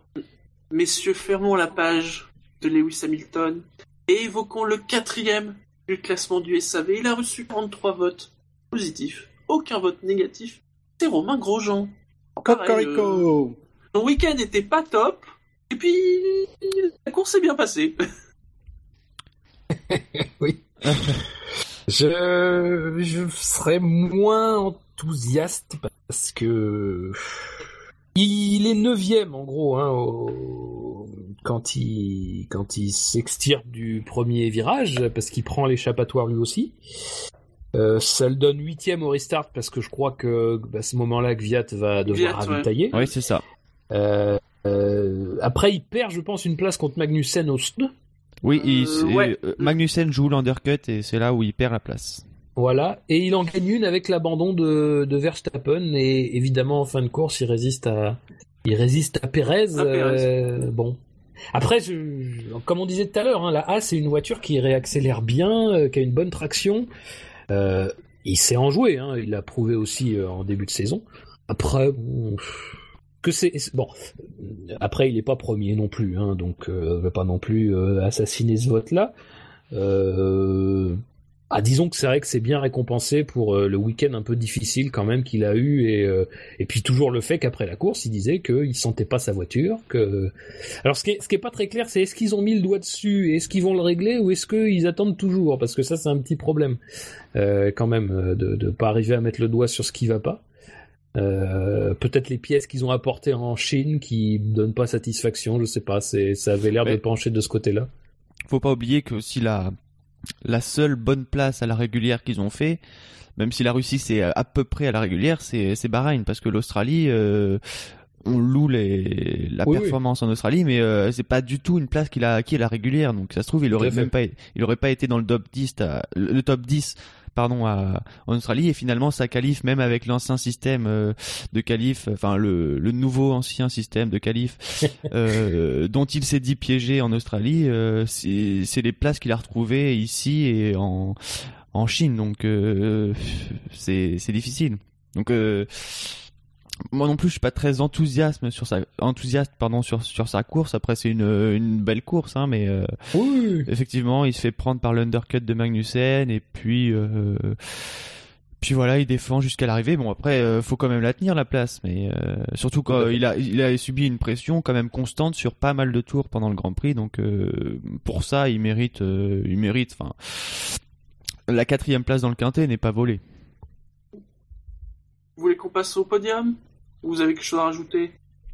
Non, passons au podium dans ce Sur- cas-là. surprise de la de la si haut dans le classement euh, à l'arrivée de la course. Euh, Moi, ça me fait plaisir que Ah. ce soit Grosjean. Gna, gna. Mange ça, Gutiérrez. Ah là là. Ah, il est pas méchant, il, il a pas de bol, c'est tout. Ah, j'ai j'ai pas dit qu'il était méchant, hein. Non, mais bon, c'est une Gutiérrez, course pour un euh, baquet Ferrari, donc. euh, En plus, Gutiérrez, bon, moi, euh, ça doit se voir de plus en plus que c'est un des pilotes que j'apprécie le plus. Et euh, je pense que dans le paddock, c'est un des pilotes les plus sympas. euh, de ce que j'ai pu voir, des quelques images qu'on peut voir du, paddock, je pense que c'est un des pilotes vraiment sympas dans, dans le monde de la F1 et dans le paddock. Voilà. Après, c'est mon avis et c'est juste une, une aparté dans, dans ce moment-là de du SAV. Donc voilà. Allez, sur le podium, il est troisième, il a reçu 53 votes, aucun vote négatif. Eh bien, c'est le vainqueur de la course, Nico Rosberg. Il a fait une course euh, Bah, auquel on est euh, habitué, j'ai envie de dire, tout simplement. À la Mercedes. Il a dans évité, sa situation. il a évité les problèmes du premier tour. euh, bon, euh, Ben, les problèmes du premier tour depuis le début de la saison, il a tendance à les laisser derrière lui. Oui, oui, c'est l'avantage de bon départ. hein. Ils se disent Ah, pas- ça. oui, c'est peut-être ça, peut-être finalement son plus grand point fort pour l'instant depuis le début de saison, c'est que il évite les soucis du, du premier tour. euh, forcément, avec le matériel qu'il a, euh, À part l'Australie, bien sûr, où il s'était foiré, bah, avec Oui. Hamilton, les deux. Mais euh, oui, sur les trois courses suivantes, euh, premier, il part bien. Et... Et voilà. En plus, Voilà. on, on a évoqué sa course et son championnat euh, au moment d'évoquer Hamilton, donc euh, encore une fois, pas grand chose à dire, mais bon, forcément, euh, quand on domine une course, je crois que c'est son premier grand chelem d'ailleurs euh, de carrière. ouais, euh, ça doit être ça. ouais. euh, Ouais. Paul, euh, enfin, euh, mener tout. Tour. victoire, euh, tour mené et, euh, Et meilleur meilleur tour en course. Ouais. Et à mon avis, là aussi, euh, bon, c'est pas un exploit vu que Sochi est au calendrier que depuis 2014, mais il a, à mon avis, pris le record du circuit euh, en course comme en qualif. Bah en qualif, euh, oui, c'est sûr, puisqu'il a fait la pole. Ouais, Et même en comme Q2, le- il avait été plus rapide. temps, Oui, euh, en, Q... en Q2, il avait été plus rapide, mais c'était aussi lui le plus rapide. Je veux dire, voilà. Ouais, mais ce- je parlais de son meilleur temps en course pour le record parce que c'est ce temps-là qu'on prend comme euh, comme record, il me semble. Oui, je crois qu'il a amélioré d'une seconde, il me semble. Bon, c'est pas étonnant avec euh, la voiture et les pneus, donc. euh. C'est devenu un peu une habitude depuis le début de saison que, que les records du tour tombent. Oui, c'est ça, une 39 094 contre une 30, une 40 071. Ouais. Si, me- mes chiffres sont bons. Dans ce cas-là, passons à la deuxième place. Hein, Allez, let's go. Dire. Il est arrivé deuxième avec 61 points. Alors, pour rentrer dans le détail, euh, il a eu, oui c'est ça, 61 votes positifs. Une petite idée, Buchor, Quentin Bah, je sais plus qui Allez. qui reste, donc. Euh, Moi, je dirais il qu'il reste est Magnussen et qui Alors, euh, Il reste Ah oui, Magnussen Alonso, et Alonso. Alonso. Ah bah, je dirais Alonso aussi. Quentin, tu dis Alonso, Buchor, tu dis J'hésite entre la banane et le tapas. le tapas. Pourquoi choisir? Eh bien, c'est Magnussen. ça- Ah, C'est. Magnussen qui est deuxième. Mais vous allez voir, hein, il a pas du tout à rougir. Ouais, c'est suis- Magnussen qui, qui termine donc deuxième. Ah, mais il est si bien classé parce qu'en fait, il a pas, euh, il a résisté face à Grosjean. C'est pour ça. Bon, il a pas eu euh, tellement à résister parce que Ouais. Grosjean a jamais eu été en, en- vraiment en mesure de d'attaquer. Par contre, là, Magnussen euh, euh, a été. euh, c'est pour ça que je suis un peu surpris parce que déjà euh, la McLaren semblait un peu meilleure que la Renault ce, ce week-end, donc. Euh, ça explique pourquoi, entre autres, Alonso au classement euh, de la course est devant euh, devant Magnussen. Et surtout que Alonso, là, on l'a pas du tout vu, alors que Magnussen, il a fait, il a fait un, beau dépassement sur sur une Red Bull, sur Ricardo, même si il était en en, en pneu médium, ça reste une des images du Grand Prix, donc. Euh, je suis, je suis surpris que Magnussen soit pas euh, soit pas euh, comme au classement de la de la FOM soit pas au- le vainqueur de, du ouais. Les premiers Ça, c'est- points pour euh, Renault, nouvelle mouture, entre guillemets. Et pour le coup, c'est un des pilotes qui se retrouve euh, à une place inhabituelle, en- à une place inhabituelle et euh, qui n'a pas lui coupé le, le premier virage, mais qui a ensuite pu tirer son épingle du jeu euh, à cause de, de cette masse de pilotes qui, qui s'est fait un peu avoir euh, au virage numéro 3 C'est là où il en a profité. Ouais, c'est ça. Et neuvième au, et neuvième au restart. Et oui, effectivement, après, bah, comme on a dit tout à l'heure, il double Grosjean dans les stands. euh, Et puis, il va profiter de l'abandon de Verstappen, lui aussi. Oui, c'est vrai. Ce qu'on dit, ce qu'on dit sur le chat, hein, forcément en enlevant Vettel plus les deux Red Bull plus Verstappen, euh, c'est finalement assez logique euh, de la retrou- d'en retrouver au moins une dans les points. Oui, oui, oui, non. Après, euh, après, oui, faut pas, faut pas non plus euh, enlever le mérite parce que la Renault a quand même pas euh, Ah oui. prouvé être euh, particulièrement euh, véloce. Hein. Je pense que, je pense que Quentin, t'as bien ciblé. euh, après, alors, effectivement, euh, je pense que la récompense sur ce Grand Prix est aux pilotes dont les places sont inhabituelles. Bon, moi, je suis pas d'accord avec ça parce que je pense que devant, il y a eu, il y a eu au moins une meilleure course. Euh, bon, voilà. Euh, mais je- non, mais bon, après je dis ça, je, je suis peut-être parti pris, mais il me semble pas que. Peut-être. il- Non, non, tu es pas peut-être parti pris. Tu es Non, mais je sais pas, enfin, vous, pris, vous, soyons vous, honnêtes. Vous, vous, aurez, vous, vous auriez à choisir entre les courses de Magnussen, Alonso et Hamilton. Vous mettez qui euh Ah, moi je mets Hamilton devant, très franchement. Je mets Arianto, moi. Parce qu'il était plus haut. Ah bon après, je veux pas, voilà, c'est pas la, c'est pas la question. Nous on vote pas et on, voilà, on n'a pas à se poser Oui. ces questions-là. C'est, c'est aux auditeurs, ils ont fait leur choix en conscience, euh, donc il y a pas de problème. Mais euh, voilà, après Magnussen euh, fait quand même une course, une course très bonne. C'était pas gagné, qui reste forcément dans le top 10. Euh, euh, effectivement, il profite aussi un petit peu, voilà, des, des, des, des, circonstances et du choix stratégique de nos amis de Red Bull, qui a quand même pas été le, le meilleur qui soit. Donc euh, c'est une bonne course. Hein. Euh, Après, il faut aussi résister à des voitures. Euh, bon, euh, le fait est que la Haas n'était pas particulièrement performante sur ce circuit-là, que finalement c'était la meilleure voiture quand même pour bloquer la pour bloquer la, la, la Force India de Pérez. Ah, tout s'est bien goupillé, quoi. hein. Euh, Et puis, ouais, effectivement, il y a cette image forte qui est le, le, le dépassement sur Ricciardo, qui est, qui, est, qui est un beau dépassement, bien eu quand même. Donc, En euh, plus, pour Magnussen, c'est un peu une revanche parce qu'en 2000, euh, en 2014, il s'était, euh, il s'était fait avoir par Vergne, par Vergne euh, quasi de la même façon, si, si ce n'est pas de la même façon dans, dans le même virage. Donc, euh, il a pu avoir sa revanche sur, euh, sur une Red Bull. euh. Rien d'autre à rajouter sur Magnussen? Bah après, ce serait plus au classement, euh, au classement de Renault et Force India au championnat, euh, parce que du coup, il se retrouve avec le même nombre de points, avec avantage pour Magnussen puisque sa meilleure deuxième performance c'est euh, 11e contre 15e pour euh, pour Hülkenberg, donc euh, ça met, euh, il me semble que du coup les Renault comme Force India sont à 6 points au, ch- au championnat constructeur. Euh, je sais pas, j'arrive pas à me dire quelle équipe va pouvoir Non. prendre l'avantage. euh, sur le reste de la saison. Force India a deux points de plus. Ah oui, c'est Perez. euh, Bon, bah, l'interroga- l'interrogation reste la même, de toute façon. Mais euh, oui, j'avais remarqué ça parce que Hülkenberg, en tout cas, et Magnussen ont- sont à égalité, mais euh, je sais pas si euh, parce que chez Renault, on nous dit euh, que qu'on va sûrement remettre un peu de développement sur 2016 pour essayer d'avoir une meilleure place que que ça. J'arrive pas à savoir si Force India, chez eux, ils vont ils vont abandonner plus vite que Renault euh, 2016 pour se tourner un peu vers 2017 et du coup, j'arrive pas à savoir euh, avec le mauvais début de saison de Force India qui va être en en tête du championnat entre Renault et Force India. euh, c'est assez bizarre aussi de voir que que Renault et Force India avec le la fin de saison de Force India l'année dernière se retrouvent à égalité au championnat presque presque ouais au coude à coude. Oui, mais bah, après, c'est vrai que je pense que. Euh, les, les- faut dire que tu, tu, tu parles de Triforce de. C'est quoi Triforce de la loose De la, Shkoum- de la loose. De, de la Shkoum, non, de la Shkoum, c'est bien. Je pense que Force India est quand même pas mal. Hein. C'est, c'est une, disons qu'ils sont en, ils sont quand même pas loin, quoi. Parce que depuis le début de saison, on peut pas dire que les événements tournent en leur faveur. euh. Là, bon, là visiblement, quand même, il y avait moyen pour Pérez d'être devant tout ce petit monde-là. Euh, a priori. Donc, euh, c'est, difficile. Je pense que Renault a quand même beaucoup de chance, mine de rien.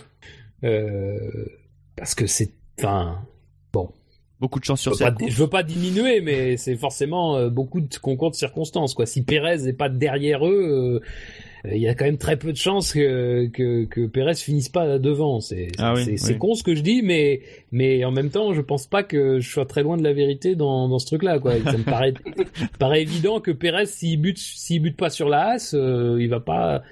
Il va pas mettre très longtemps à se, à se jouer de la, de la Renault, donc euh, bon.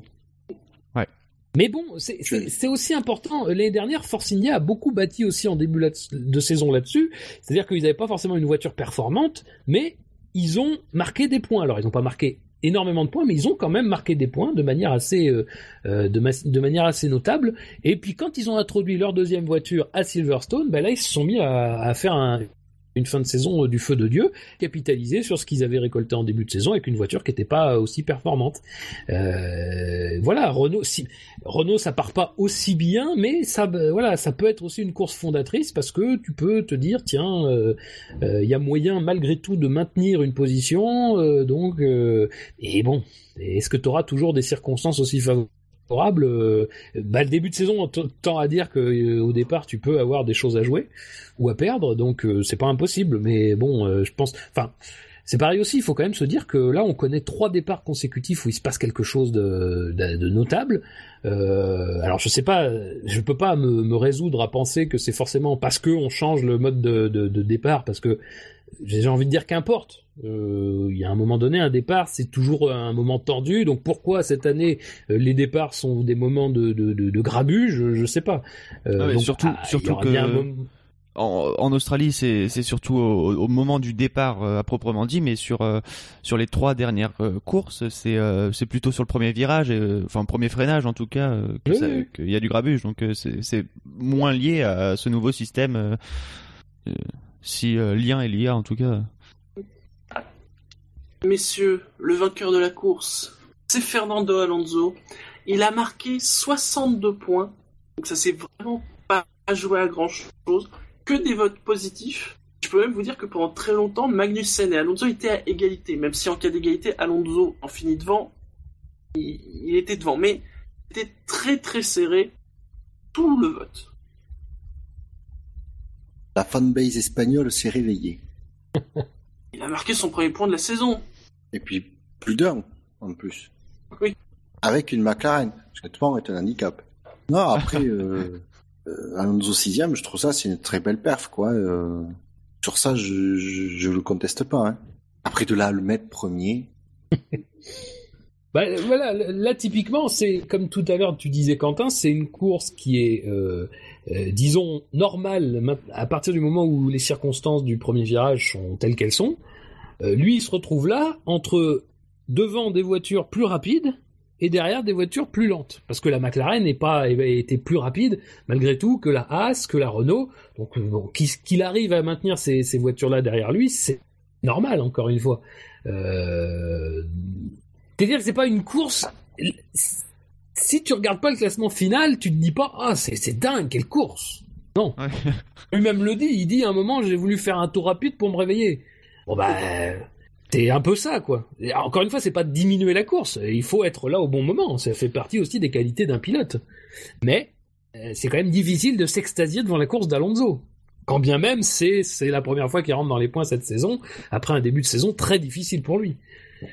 On va dire que c'est ça, c'est le, les premiers points de McLaren euh, par un pilote titulaire, à préciser, salué par les, les auditeurs.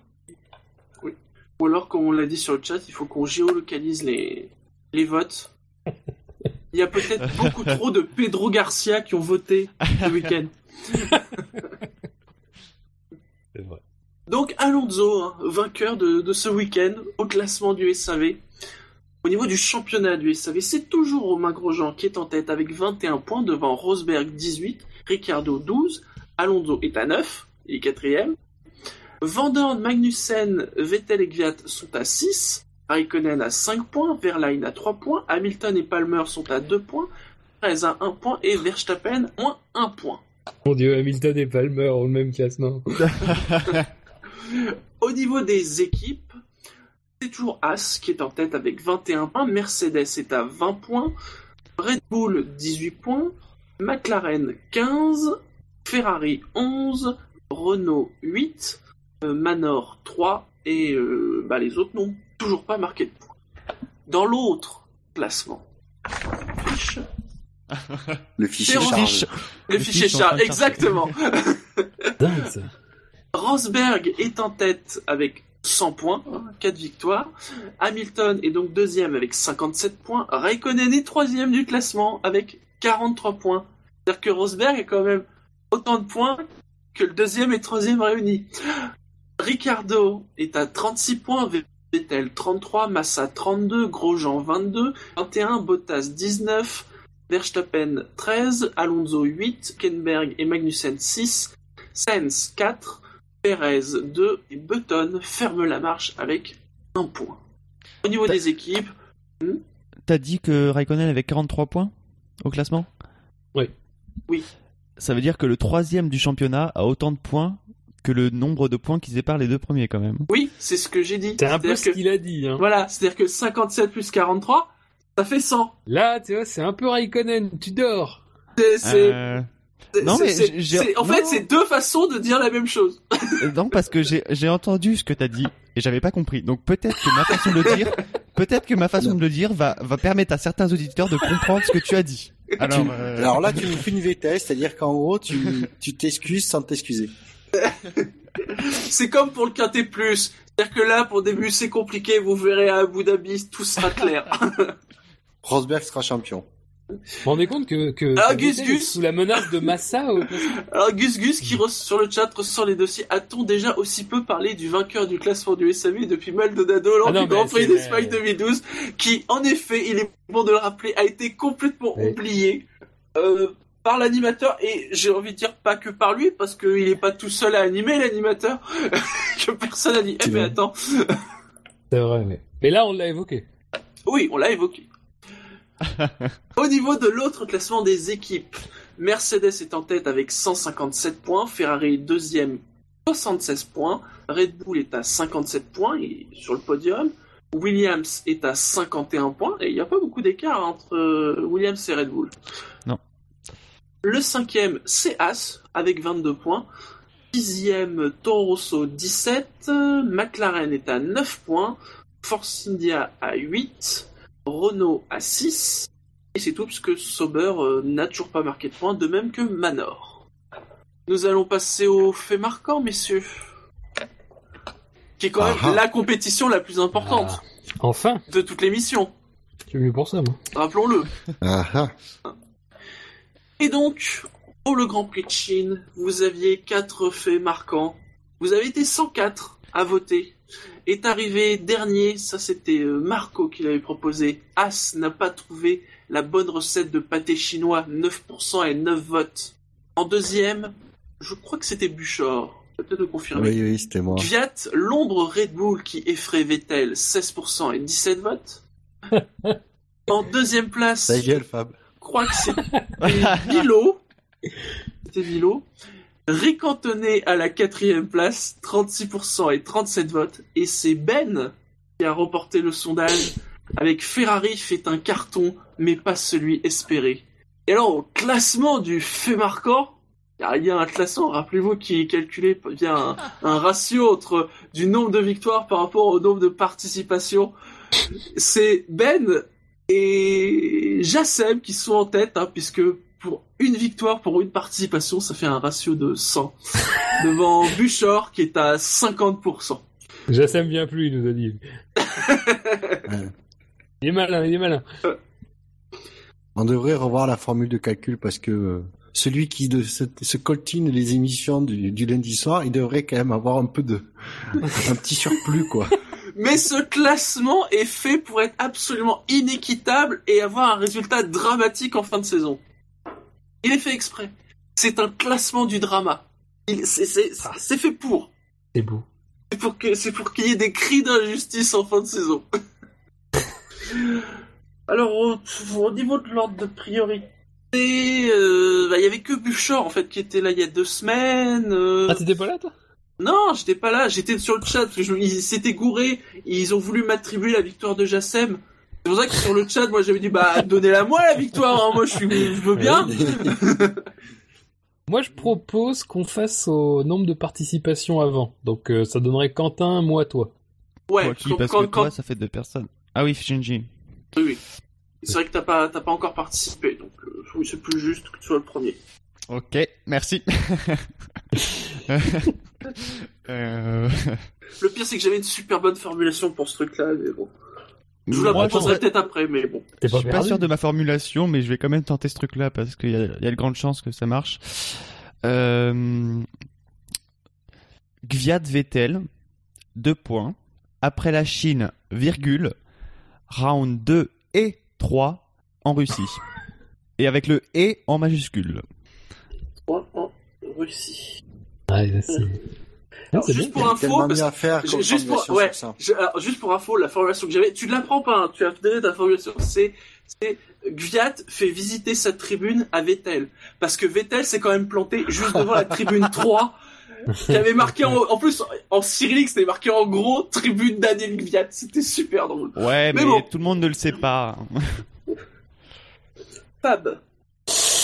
Alors, euh, Hamilton sauve les meubles, mais Rosberg tient un magasin Ikea.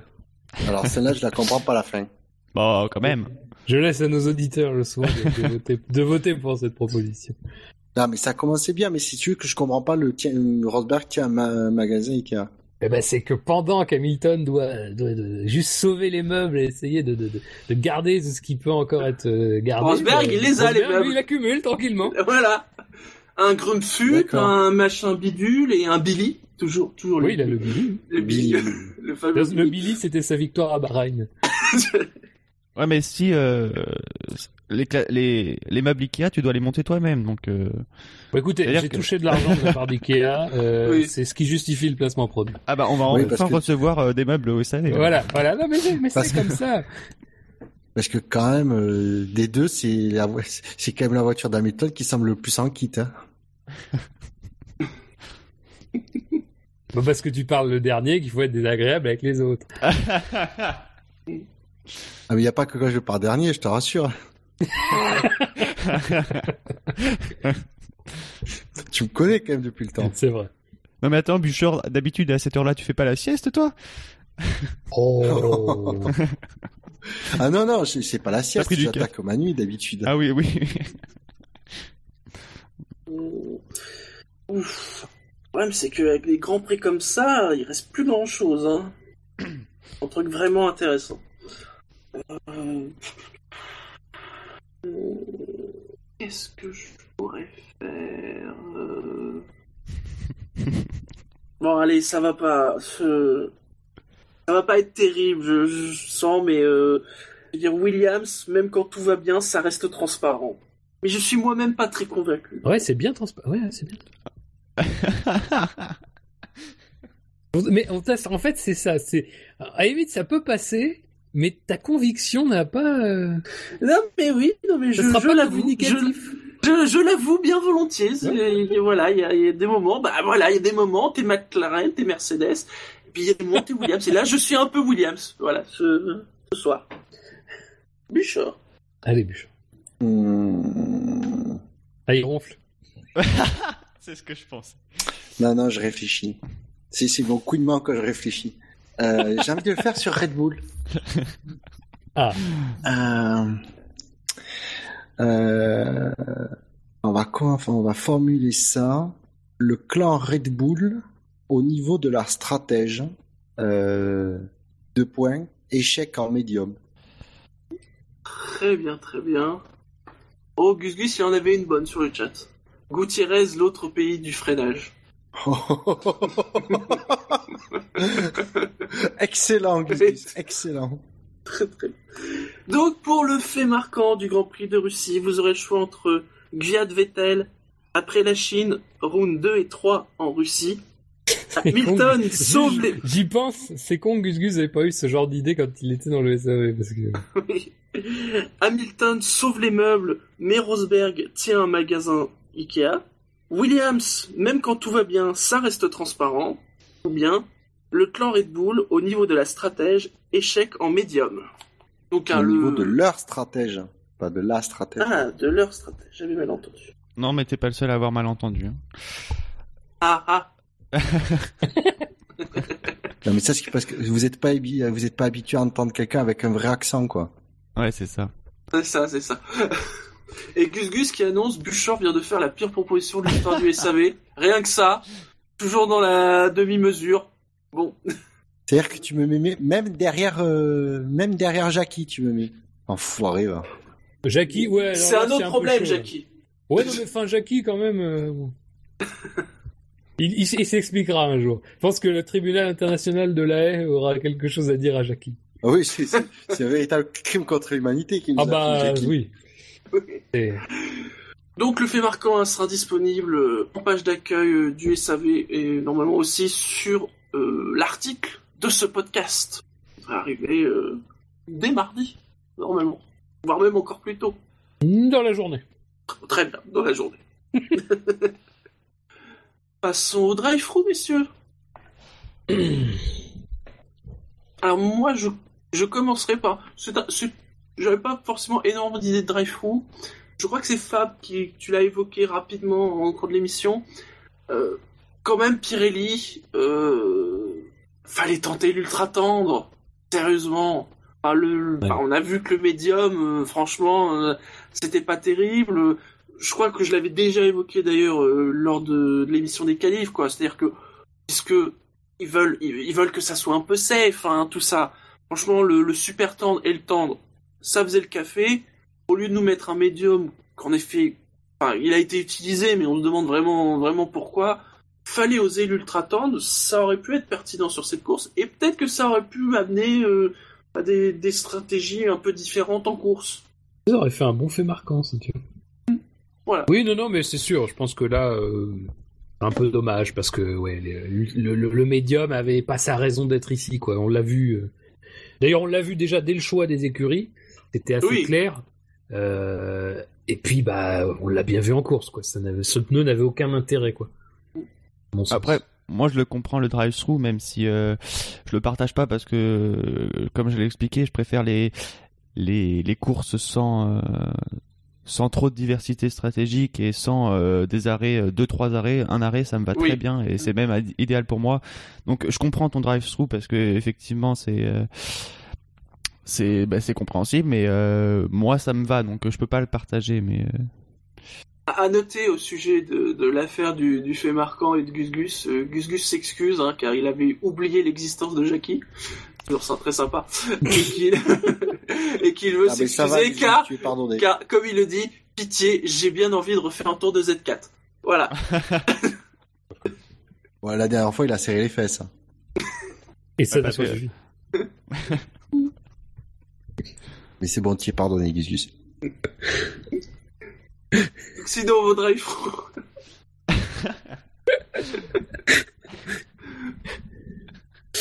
Euh, Non, mais je vais, je vais rebondir sur ce que tu disais sur, euh, sur Pirelli pour amener euh, mon drive-through. Même si euh, je le fais sans, sans grande conviction de le faire parce que quand on tombe tout le temps sur la même personne, ça fait un peu bashing et j'ai pas envie de, de donner cette impression-là. Mais un petit drive-through à Canal parce que quand il parlait des, des, bah, des choix de Pirelli pour ce week-end, euh, à un moment, Franck Montagny dans les stands lui, leur dit qu'il y a une McLaren qui vient de rentrer et avec le Super 30, il y a quand même eu euh, de la dégradation. Et du coup, Franck, à un moment, dit euh, que il y a, peut-être eu, euh, ils ont peut-être bien fait finalement de pas apporter l'hyper tendre, l'ultra tendre, pardon. Finalement, je pense que l'ultra tendre aurait aurait fonctionné ici. Mais au moment où Franck, Franck Montagny dit ça dans les dans les stands, il y a Julien Fébreau qui re- rebondit en disant que que euh, pour une fois Pirelli euh, a fait quelque chose de bien. Donc euh, c'est c'est- la petite la petite pique envers Pirelli qui sert à rien et qui est même pas qui est pas justifiée et qui est en plus pas vrai. C'est De toute façon, Febro, c'est un artisan du, du, du, du, du- comment dire, de la mauvaise interprétation de ce que fait Pirelli en Formule 1.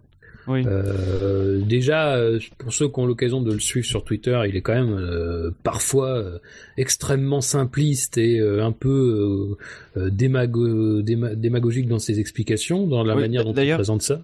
J'ai eu le malheur de lui répondre une fois et euh, il m'a dit, euh, il m'a, il tout de suite pris en, en me disant, euh, est-ce que tu serais meilleur que moi au commentaire de la F1 Euh, Oui, oui, mais il avait fait ça aussi euh, pour Gus Gus. euh, Ouais, je sais que euh, Gus Gus a eu quelques ennuis.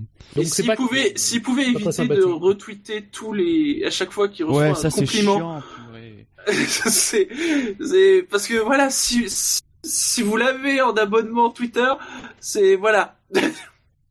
De temps en temps, ça va. Il y a des petits pics de, de... Euh, parfois, euh... voilà.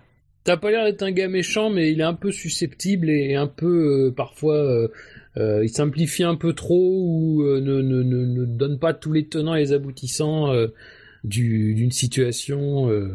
Donc c'est un peu dommage, c'est la voie de la F1 en France. euh. Et pour terminer, ouais, pour terminer mon euh, mon petit drive-through, euh, c'est d'autant plus euh, il, il critique les autres alors que lui-même euh, sur l'affaire du de la réprimande d'Hamilton et du virage 2, il était même pas au courant qu'il y avait des nouvelles règles qui avaient été Oui. qui avaient été et du coup il, est- il a un peu brouillé tout le monde même si c'est pas le seul à avoir fait l'erreur. Mais lui il est représentant comme tu l'as dit Fab c'est la voix de la F1 en France et il devrait savoir les règles qui sont mises en, en application autour du circuit. Et Gus Gus qui nous dit que en plus il a le courage de, de supprimer les tweets où il a fait preuve de toute sa sympathie Fab Bouchard? Je cherche. Oui, d'ailleurs, je- je- j'en profite juste pour signaler là par rapport à ce que tu disais sur sur le virage, euh, enfin sur le la réprimande d'Hamilton. Euh, dans le dans la preview euh, qu'on fait euh, sur le site du SAV, on a on met un lien vers une Mm. page qui est la page de l'event euh, euh, sur le site de la FIA et là il y a toutes les informations utiles, dont euh, les euh, FIA Communications qui sont là pour le coup euh, les, toutes premières ce sont celles qui donnent des informations un peu disons spécifiques euh, euh, on va dire pistes quoi. Des, notes un petit peu particulières qui pourraient alors parfois c'est souvent des trucs qui sont standardisés d'un circuit à l'autre. Mais là par exemple pour le coup à Sochi hein, ça c'était un document qui était disponible dès le 28 février dès le 28 euh, avril. Il y a un point 7 qui parle justement de- du de, de la zone de dégagement du virage 2 et voilà qui explique que tout pilote qui euh, ne, ne parvient pas à négocier le virage 2 doit passer complètement gauche euh, des de enfin du de ce qu'on va appeler la borne quoi euh, qui se trouve à, cet endroit-là donc euh, il y a il y a vraiment euh, ces informations sont vraiment disponibles et je vous invite. Alors évidemment, c'est souvent, euh, enfin c'est complètement en anglais d'ailleurs, euh, mais je vous invite voilà à vous y référer avant et après le Grand Prix parce que euh, il y a aussi les décisions des, des commissaires, Des commissaires, hein, euh, où on explique un peu plus ce qui est possible sur un affichage télévisuel. Euh, donc voilà, il y a, et puis il y a Et- les, rapports techniques et tout ça, donc il y a beaucoup de choses. Et, et, et- c'est pas pour faire pour le coup de l'autopromo, mais profitez du fait qu'on vous mette le lien parce que c'est vrai que quand on va sur le site de la FIA Oui, c'est vrai. comme ça, C'est galère à trouver. Hein. c'est voilà, si on sait pas où c'est- voilà, ça peut être un peu galère. Nous, on vous met le lien direct, comme ça au moins ça vous simplifie la vie. Euh, et c'est vrai qu'en termes de richesse de documents, c'est super intéressant. Et c'est pas un anglais très compliqué, hein. euh, Oui, et puis c'est pas des documents de 30 pages non plus. Hein. Non. Faites confiance au commissaire pour en faire le moins possible. Et du coup, c'est à moi là. Nice. Voilà, qu'est-ce que je vais pouvoir trouver Mais j'ai vraiment rien de négatif à retenir de ce de cette course en fait. Il n'y a pas de. À défaut de Ah, mettre un drive-through, tu peux souligner que malgré le, le 1er mai et la fête du travail, les commissaires n'ont pas chômé sur ce Grand Prix. Mais après, c'est ce que j'ai- en fait, ce que j'allais dire, c'est que j'ai plus, j'ai plus, je retiens pas- presque plus de positif euh, sur cette course que euh, que de négatif, quoi. C'est, euh, je vois les, les commissaires ont été super efficaces pour enlever, pour enlever les voitures et les débris de carbone suite aux, aux accrochages des, des, du virage 2 et 3, parce qu'il mine de rien, il y en avait à enlever. Euh, que les commissaires, ont, je trouve, ont bien fait leur boulot ce week-end, qu'il y a eu des pénalités qui m'ont semblé ni trop euh, sévères ni trop légères. Euh, ils se sont fixés, euh, des règles ont été fixées pour le virage 2 euh, et 3, là, le, la zone dégagement. Hamilton euh, a, a pas respecté, il a été sanctionné. Euh, dans- pendant la course, euh, ça n'a pas été respecté, ça a été sanctionné aussi. C'est voilà, c'est presque j'ai envie de mettre un, un bon point à l'ensemble des, commissaires et des marshals du Grand Prix de Russie parce que tout a bien tout a bien fonctionné et que on tape souvent sur on leur tape souvent dessus quand quand ils merdouillent, mais quand ça marche super bien, je pense qu'il faut aussi le dire. Bah, on sort du week-end mais- euh, du Grand Prix de Chine, donc il y a peut-être un contraste Oui. qui se fait. euh, C'est-à-dire que oui, après la Chine, dès, dès que des gars commencent à faire leur boulot, euh, forcément c'est mieux. Ah non, mais c'est même pas, c'est même pas euh, par rapport à la Chine, c'est euh, en temps, par rapport à, au temps normal, quelles que soient les autres courses, quoi. Mm. Bon, après, c'est vrai que souvent les commissaires de bord de piste qui prennent les voitures, tout ça, ils font généralement bien leur boulot, mais que en plus, ça marche de pair avec les, les, les, que je sais plus comment on appelle ça maintenant, euh, ceux qui donnent les sanctions, euh, mais des pas surtout, hein. Laissez-moi ramer. La direction de course, les commissaires de Bah, la Oui, direction de course. Voilà, les commissaires de course, euh, ben c'est plus, c'est vraiment plus rare, quoi. Ah, même, même finalement, même Poutine qui se pointe à la cool room, ça vous inspire pas ce soir? Si, bah si, oui, moi j'aurais, moi j'aurais. Ben fait non, parce qu'il l'avait déjà fait. euh, un petit taquet, ouais. Moi, je mettrais Bah, plus à la limite euh, Poutine plus le fait que euh, il débarque à, à 5 tours de la fin euh, juste pour euh, pour se montrer aller dans la cool room et euh, mettre le- remettre Ouais. le trophée, quoi. Bon, après. Voilà, à la limite, ça lui ferait pas un peu de mal de- de- d'être là euh, dès le début, quoi. Mais on, on a déjà é- é- échappé à la chapka sur le podium, c'est un bon point. hein. Ah oui, mais ça vrai, encore, ça. ça va. Alors, j'avoue que j'ai pas vu le podium. Bah, c'était un podium normal, mais avec Poutine. Du tout. Et où Hamilton n'a pas secoué le champagne. oui, c'est vrai. L'année dernière, il avait jeté à côté de Poutine, c'était vraiment. Oui, c'est vrai, il en avait Oui, mis plein c'est- la veste de Poutine. Là, ils ont bien attendu qu'il se barre. Ouais. Il y a eu un délai assez euh, respecté. Ok, messieurs, eh bien, dans ce cas-là, on va passer à la dernière partie. Le coup dans le rétro. Ah oui. Oui, Le coup dans le métro. oui. Je te le défonce à coup de. Oui, parce qu'avant c'était un coup d'œil, puis bon, maintenant, vous savez, hein, Ouais, c'est des bourrins les pilotes. Hommage au rétro de Ricciardo. Ouais. voilà. Voilà, exactement. Alors, c'est une date particulière.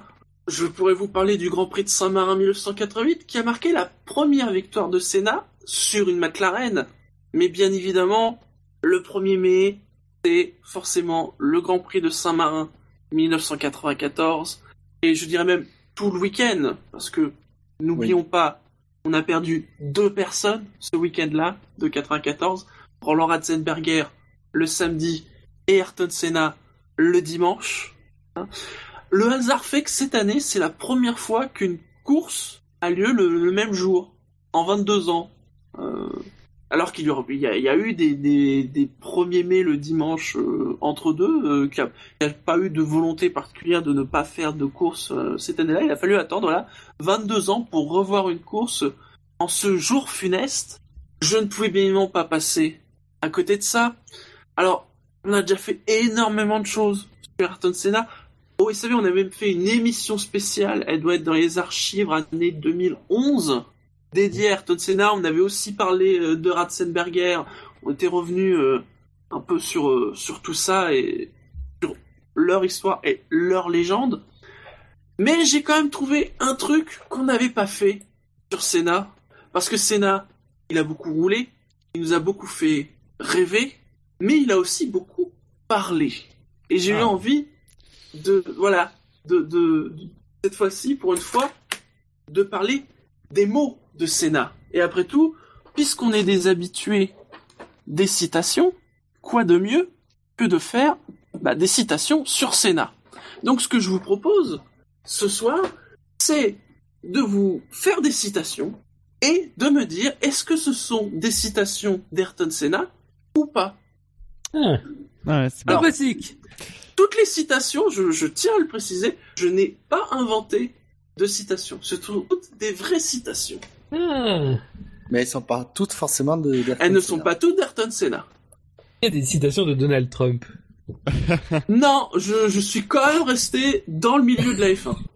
Le- Non, tu peux pas parce que le problème c'est qu'avec Trump, euh, c'est trop flagrant que c'est pas du cinéma. Et donc, pour commencer, première citation.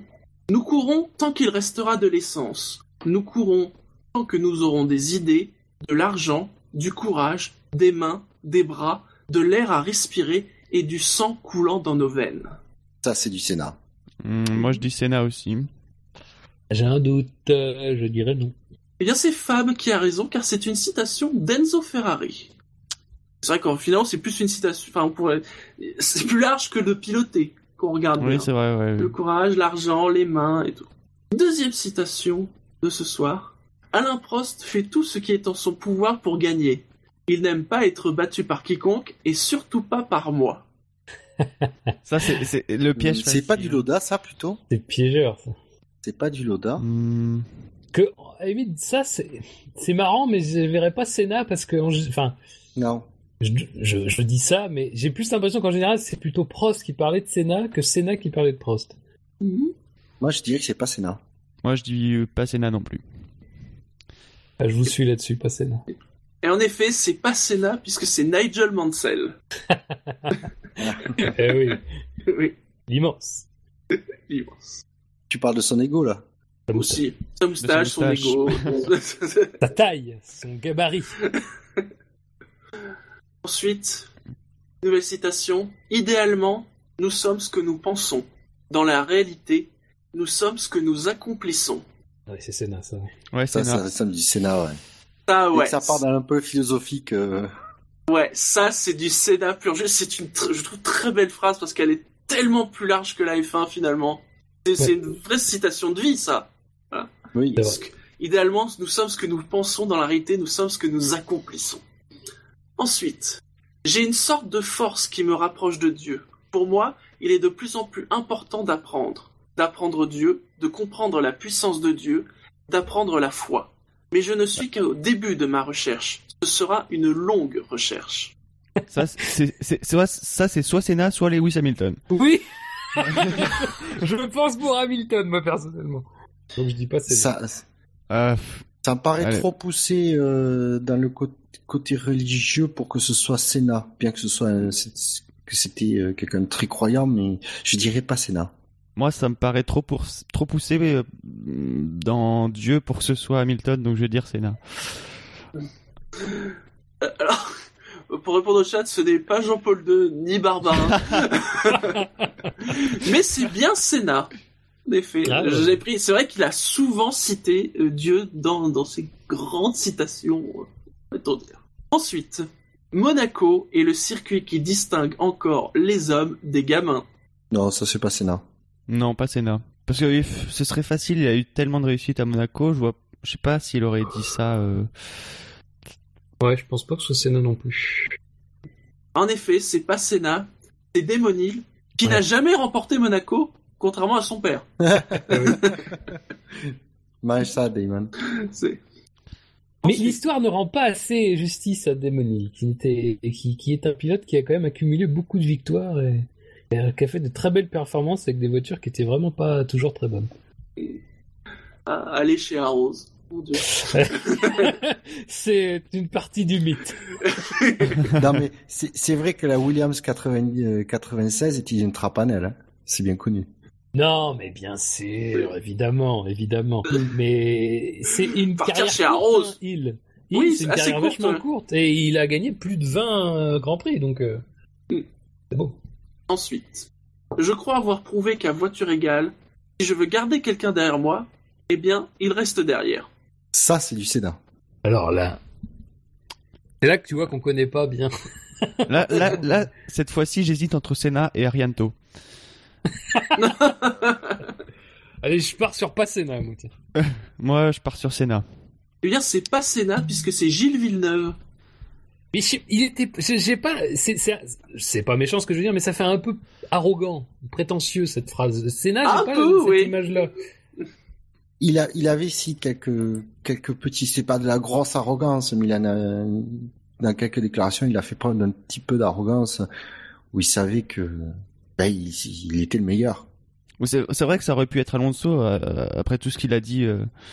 Non, Alonso, c'est, de toute façon, c'est la- sa, sa citation, de toute façon, il y en a qu'une, c'est, c'était la meilleure course de ma carrière. Oui. Allez, ensuite. Il y a la voiture. Je me glisse dedans, comme si je mettais un manteau. Je m'habille quasiment de la voiture. Euh, ça sent le mystique, c'est Sénat. C'est vrai. Ouais, je dis pareil. Oui, c'est vrai, c'est Senna. Ensuite, la course pour moi est assez semblable à la peinture. La voiture est seulement l'instrument comme les couleurs pour le peintre. Je pense réellement que la conduite automobile est un art. Celle-là, c'est la... Non, ça, c'est pas Sénat, ça. bah, En tout cas, c'est la première fois, je crois, que j'entends une citation dans ce genre-là. Euh, Je pense que si Senna l'avait dit, ce serait peut-être euh, un peu plus célèbre que ça, donc je vais dire pas Senna. Euh... Je pas pourquoi, il me semble que je l'ai entendu quelque part. Ça. Pas si Ah, Gus. Gus dit Senna, donc je vais dire Senna. T'as le droit de Et changer pas, comme ça, pas c'est réglementé. Oui, c'est... euh, je sais pas, je vais mettre Passena. Eh bien, c'est pas Senna, car c'est Stirling Moss. Ah bah, je Ah, reste sur Mais mon oui, premier... ça. ça. Je reste sur mon premier choix, je dis pas Senna. Indécis. Oui. Non, mais les changements, de- t'as droit, mais avant le résultat, pas après. Ensuite, et soudainement, j'ai réalisé que je n'étais plus en train de conduire ma F1 consciemment. Je la menais par instinct, j'étais seulement dans une autre dimension. Ça, c'est Ça, c'était c'est sur Senna. son tour de qualif à Monaco. Ouais. Ouais, c'est oui. Allez, Faut dire ensuite... que quand il avait mis quoi, une seconde ou une seconde et demie euh, par rapport à son coéquipier qui était second? Euh, oui, de c'est de ces, oui, de cette échelle. J'ai retrouvé, c'est 89, c'est ça? Oui, c'est Je 89. sais plus. euh, Euh, je vous dis ça tout de suite. Attention, oui, C'est parce qu'on se plaint des fois des écarts. euh, On dit, euh, mec, machin, une Ouais. seconde, une à Alain Prost euh, à Monaco, hein, avec la même voiture. Oui, ouais. Ouais, voilà. Deux C'est- secondes Ça reste quand même. Et 2 secondes 0,24 au troisième. Tout va C'est ce qu'on appelle quand même une branlée. Ah, c'est... Et là, à Monaco, tu t'es dit, s'il se rate pas sur le départ, on le revoit plus de la course. Eh Bah, ben... S'il s'il se plante pas et qu'il se prend pas un rail à 12 tours de la fin, hein. Je pense que ça, ça l'avait bien marqué, ça. Ensuite, je préfère passer une soirée avec Sterling Moss plutôt qu'une nuit avec Marilyn Monroe. Avec Ah, je sais Marilyn pas. Monroe, dis donc, ça date. Moi, je dirais... Ouais, Je non, dirais, c'est pas je Senna. dirais pas Senna parce que... Ouais, pas Senna. Parce que passait une nuit avec Marilyn Monroe à son époque, c'était bizarre. C'est une image de la citation. De dire, voilà, je préfère euh, voilà, la course. euh, Ouais, mais elle a un côté people, cette euh, Parce que c'est un pilote plus vieux. déclaration, et ça, ça c'est pas le style de Senna, quoi. C'est là que c'est Je trouve pas, en tout cas. Bah, en effet, c'est pas le style de Senna, c'est Steve McQueen qui l'a dit. Ah oui, bah, Ah oui.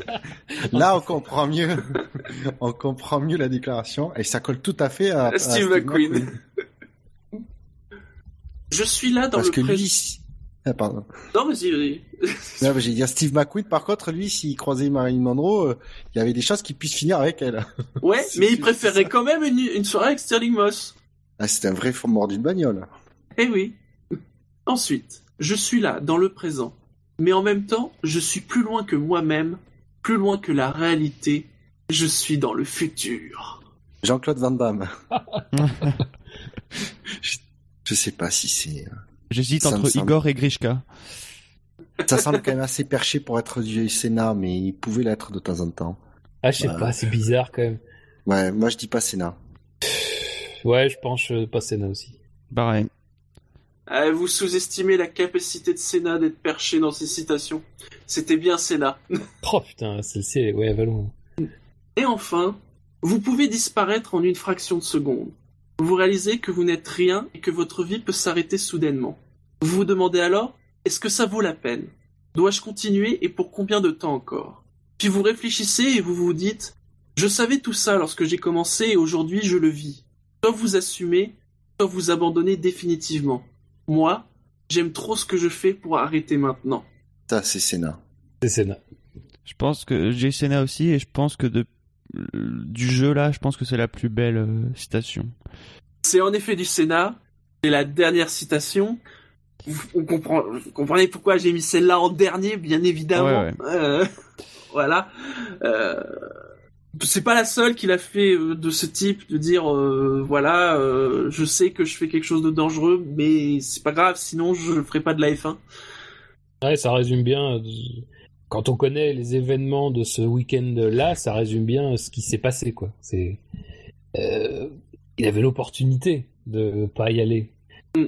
Et il y a toujours, enfin, c'est toujours très bizarre, mais c'est vrai que les gens qui le connaissaient, qui étaient proches de lui, alors c'est toujours facile après coup, mais c'est très vrai sur les images qu'on voit de, de, ce- de cette période-là. Le film Senna le montre assez bien, cette longue période avant le départ où c'est ce que je vais dire, ça n'a pas de fondement, mais c'est presque comme si il allait consciemment vers ce destin-là, tu vois. Il y a quelque chose de sur cette grille de départ ce jour-là, il y a quelque chose qui est qui s'explique pas, quoi. Alors ça peut s'expliquer par mille choses, mais ce moment-là, rétrospectivement, ceux qui l'ont vu et qui te, le- te le racontent te disent que c'est pas, voilà, c'était pas le Sénat normal, quoi. C'était, euh, il se passait quelque chose. Alors après, je dis pas qu'il sentait la mort, machin, mais il y avait, il y avait ce côté-là, forcément, à ce moment-là. Mon dieu, Gus Gus, il a complètement cramé une durite sur le chat. Oui. Cramer c'est le bon Ça mot, sent en le cramé là, non, Loda, ouais, super. Et mes fesses, tu veux mes fesses.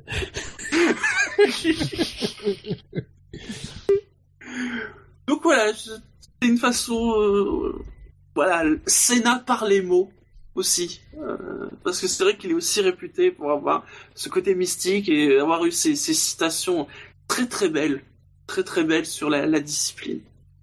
C'est vrai. On arrive à la fin de l'émission, messieurs. On va revenir en 2016, se tourner vers le futur justement. Et vous faire les rappels habituels, le SAV de la F1, c'est sur iTunes, c'est sur les chaînes Beta et Alpha de Pod Radio, sur PodCloud, sur Facebook, sur Twitter, sur YouTube, sur Stand F1 et même sur Actu F1. Parce que la F1 sur Internet, c'est sûr. SAVF1.fr. SAVF1.fr.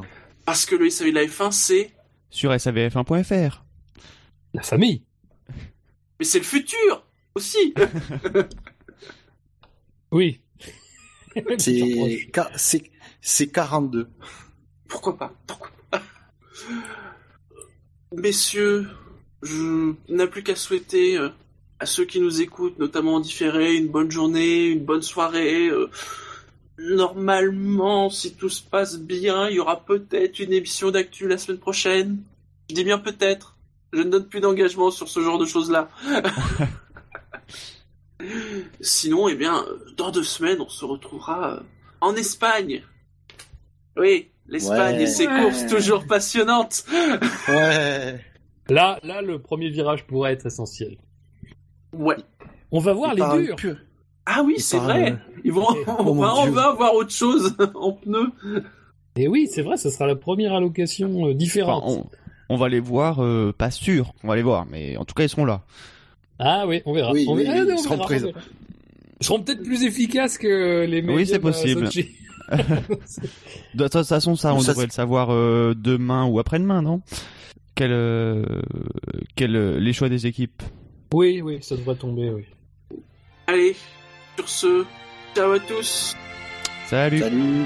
Ciao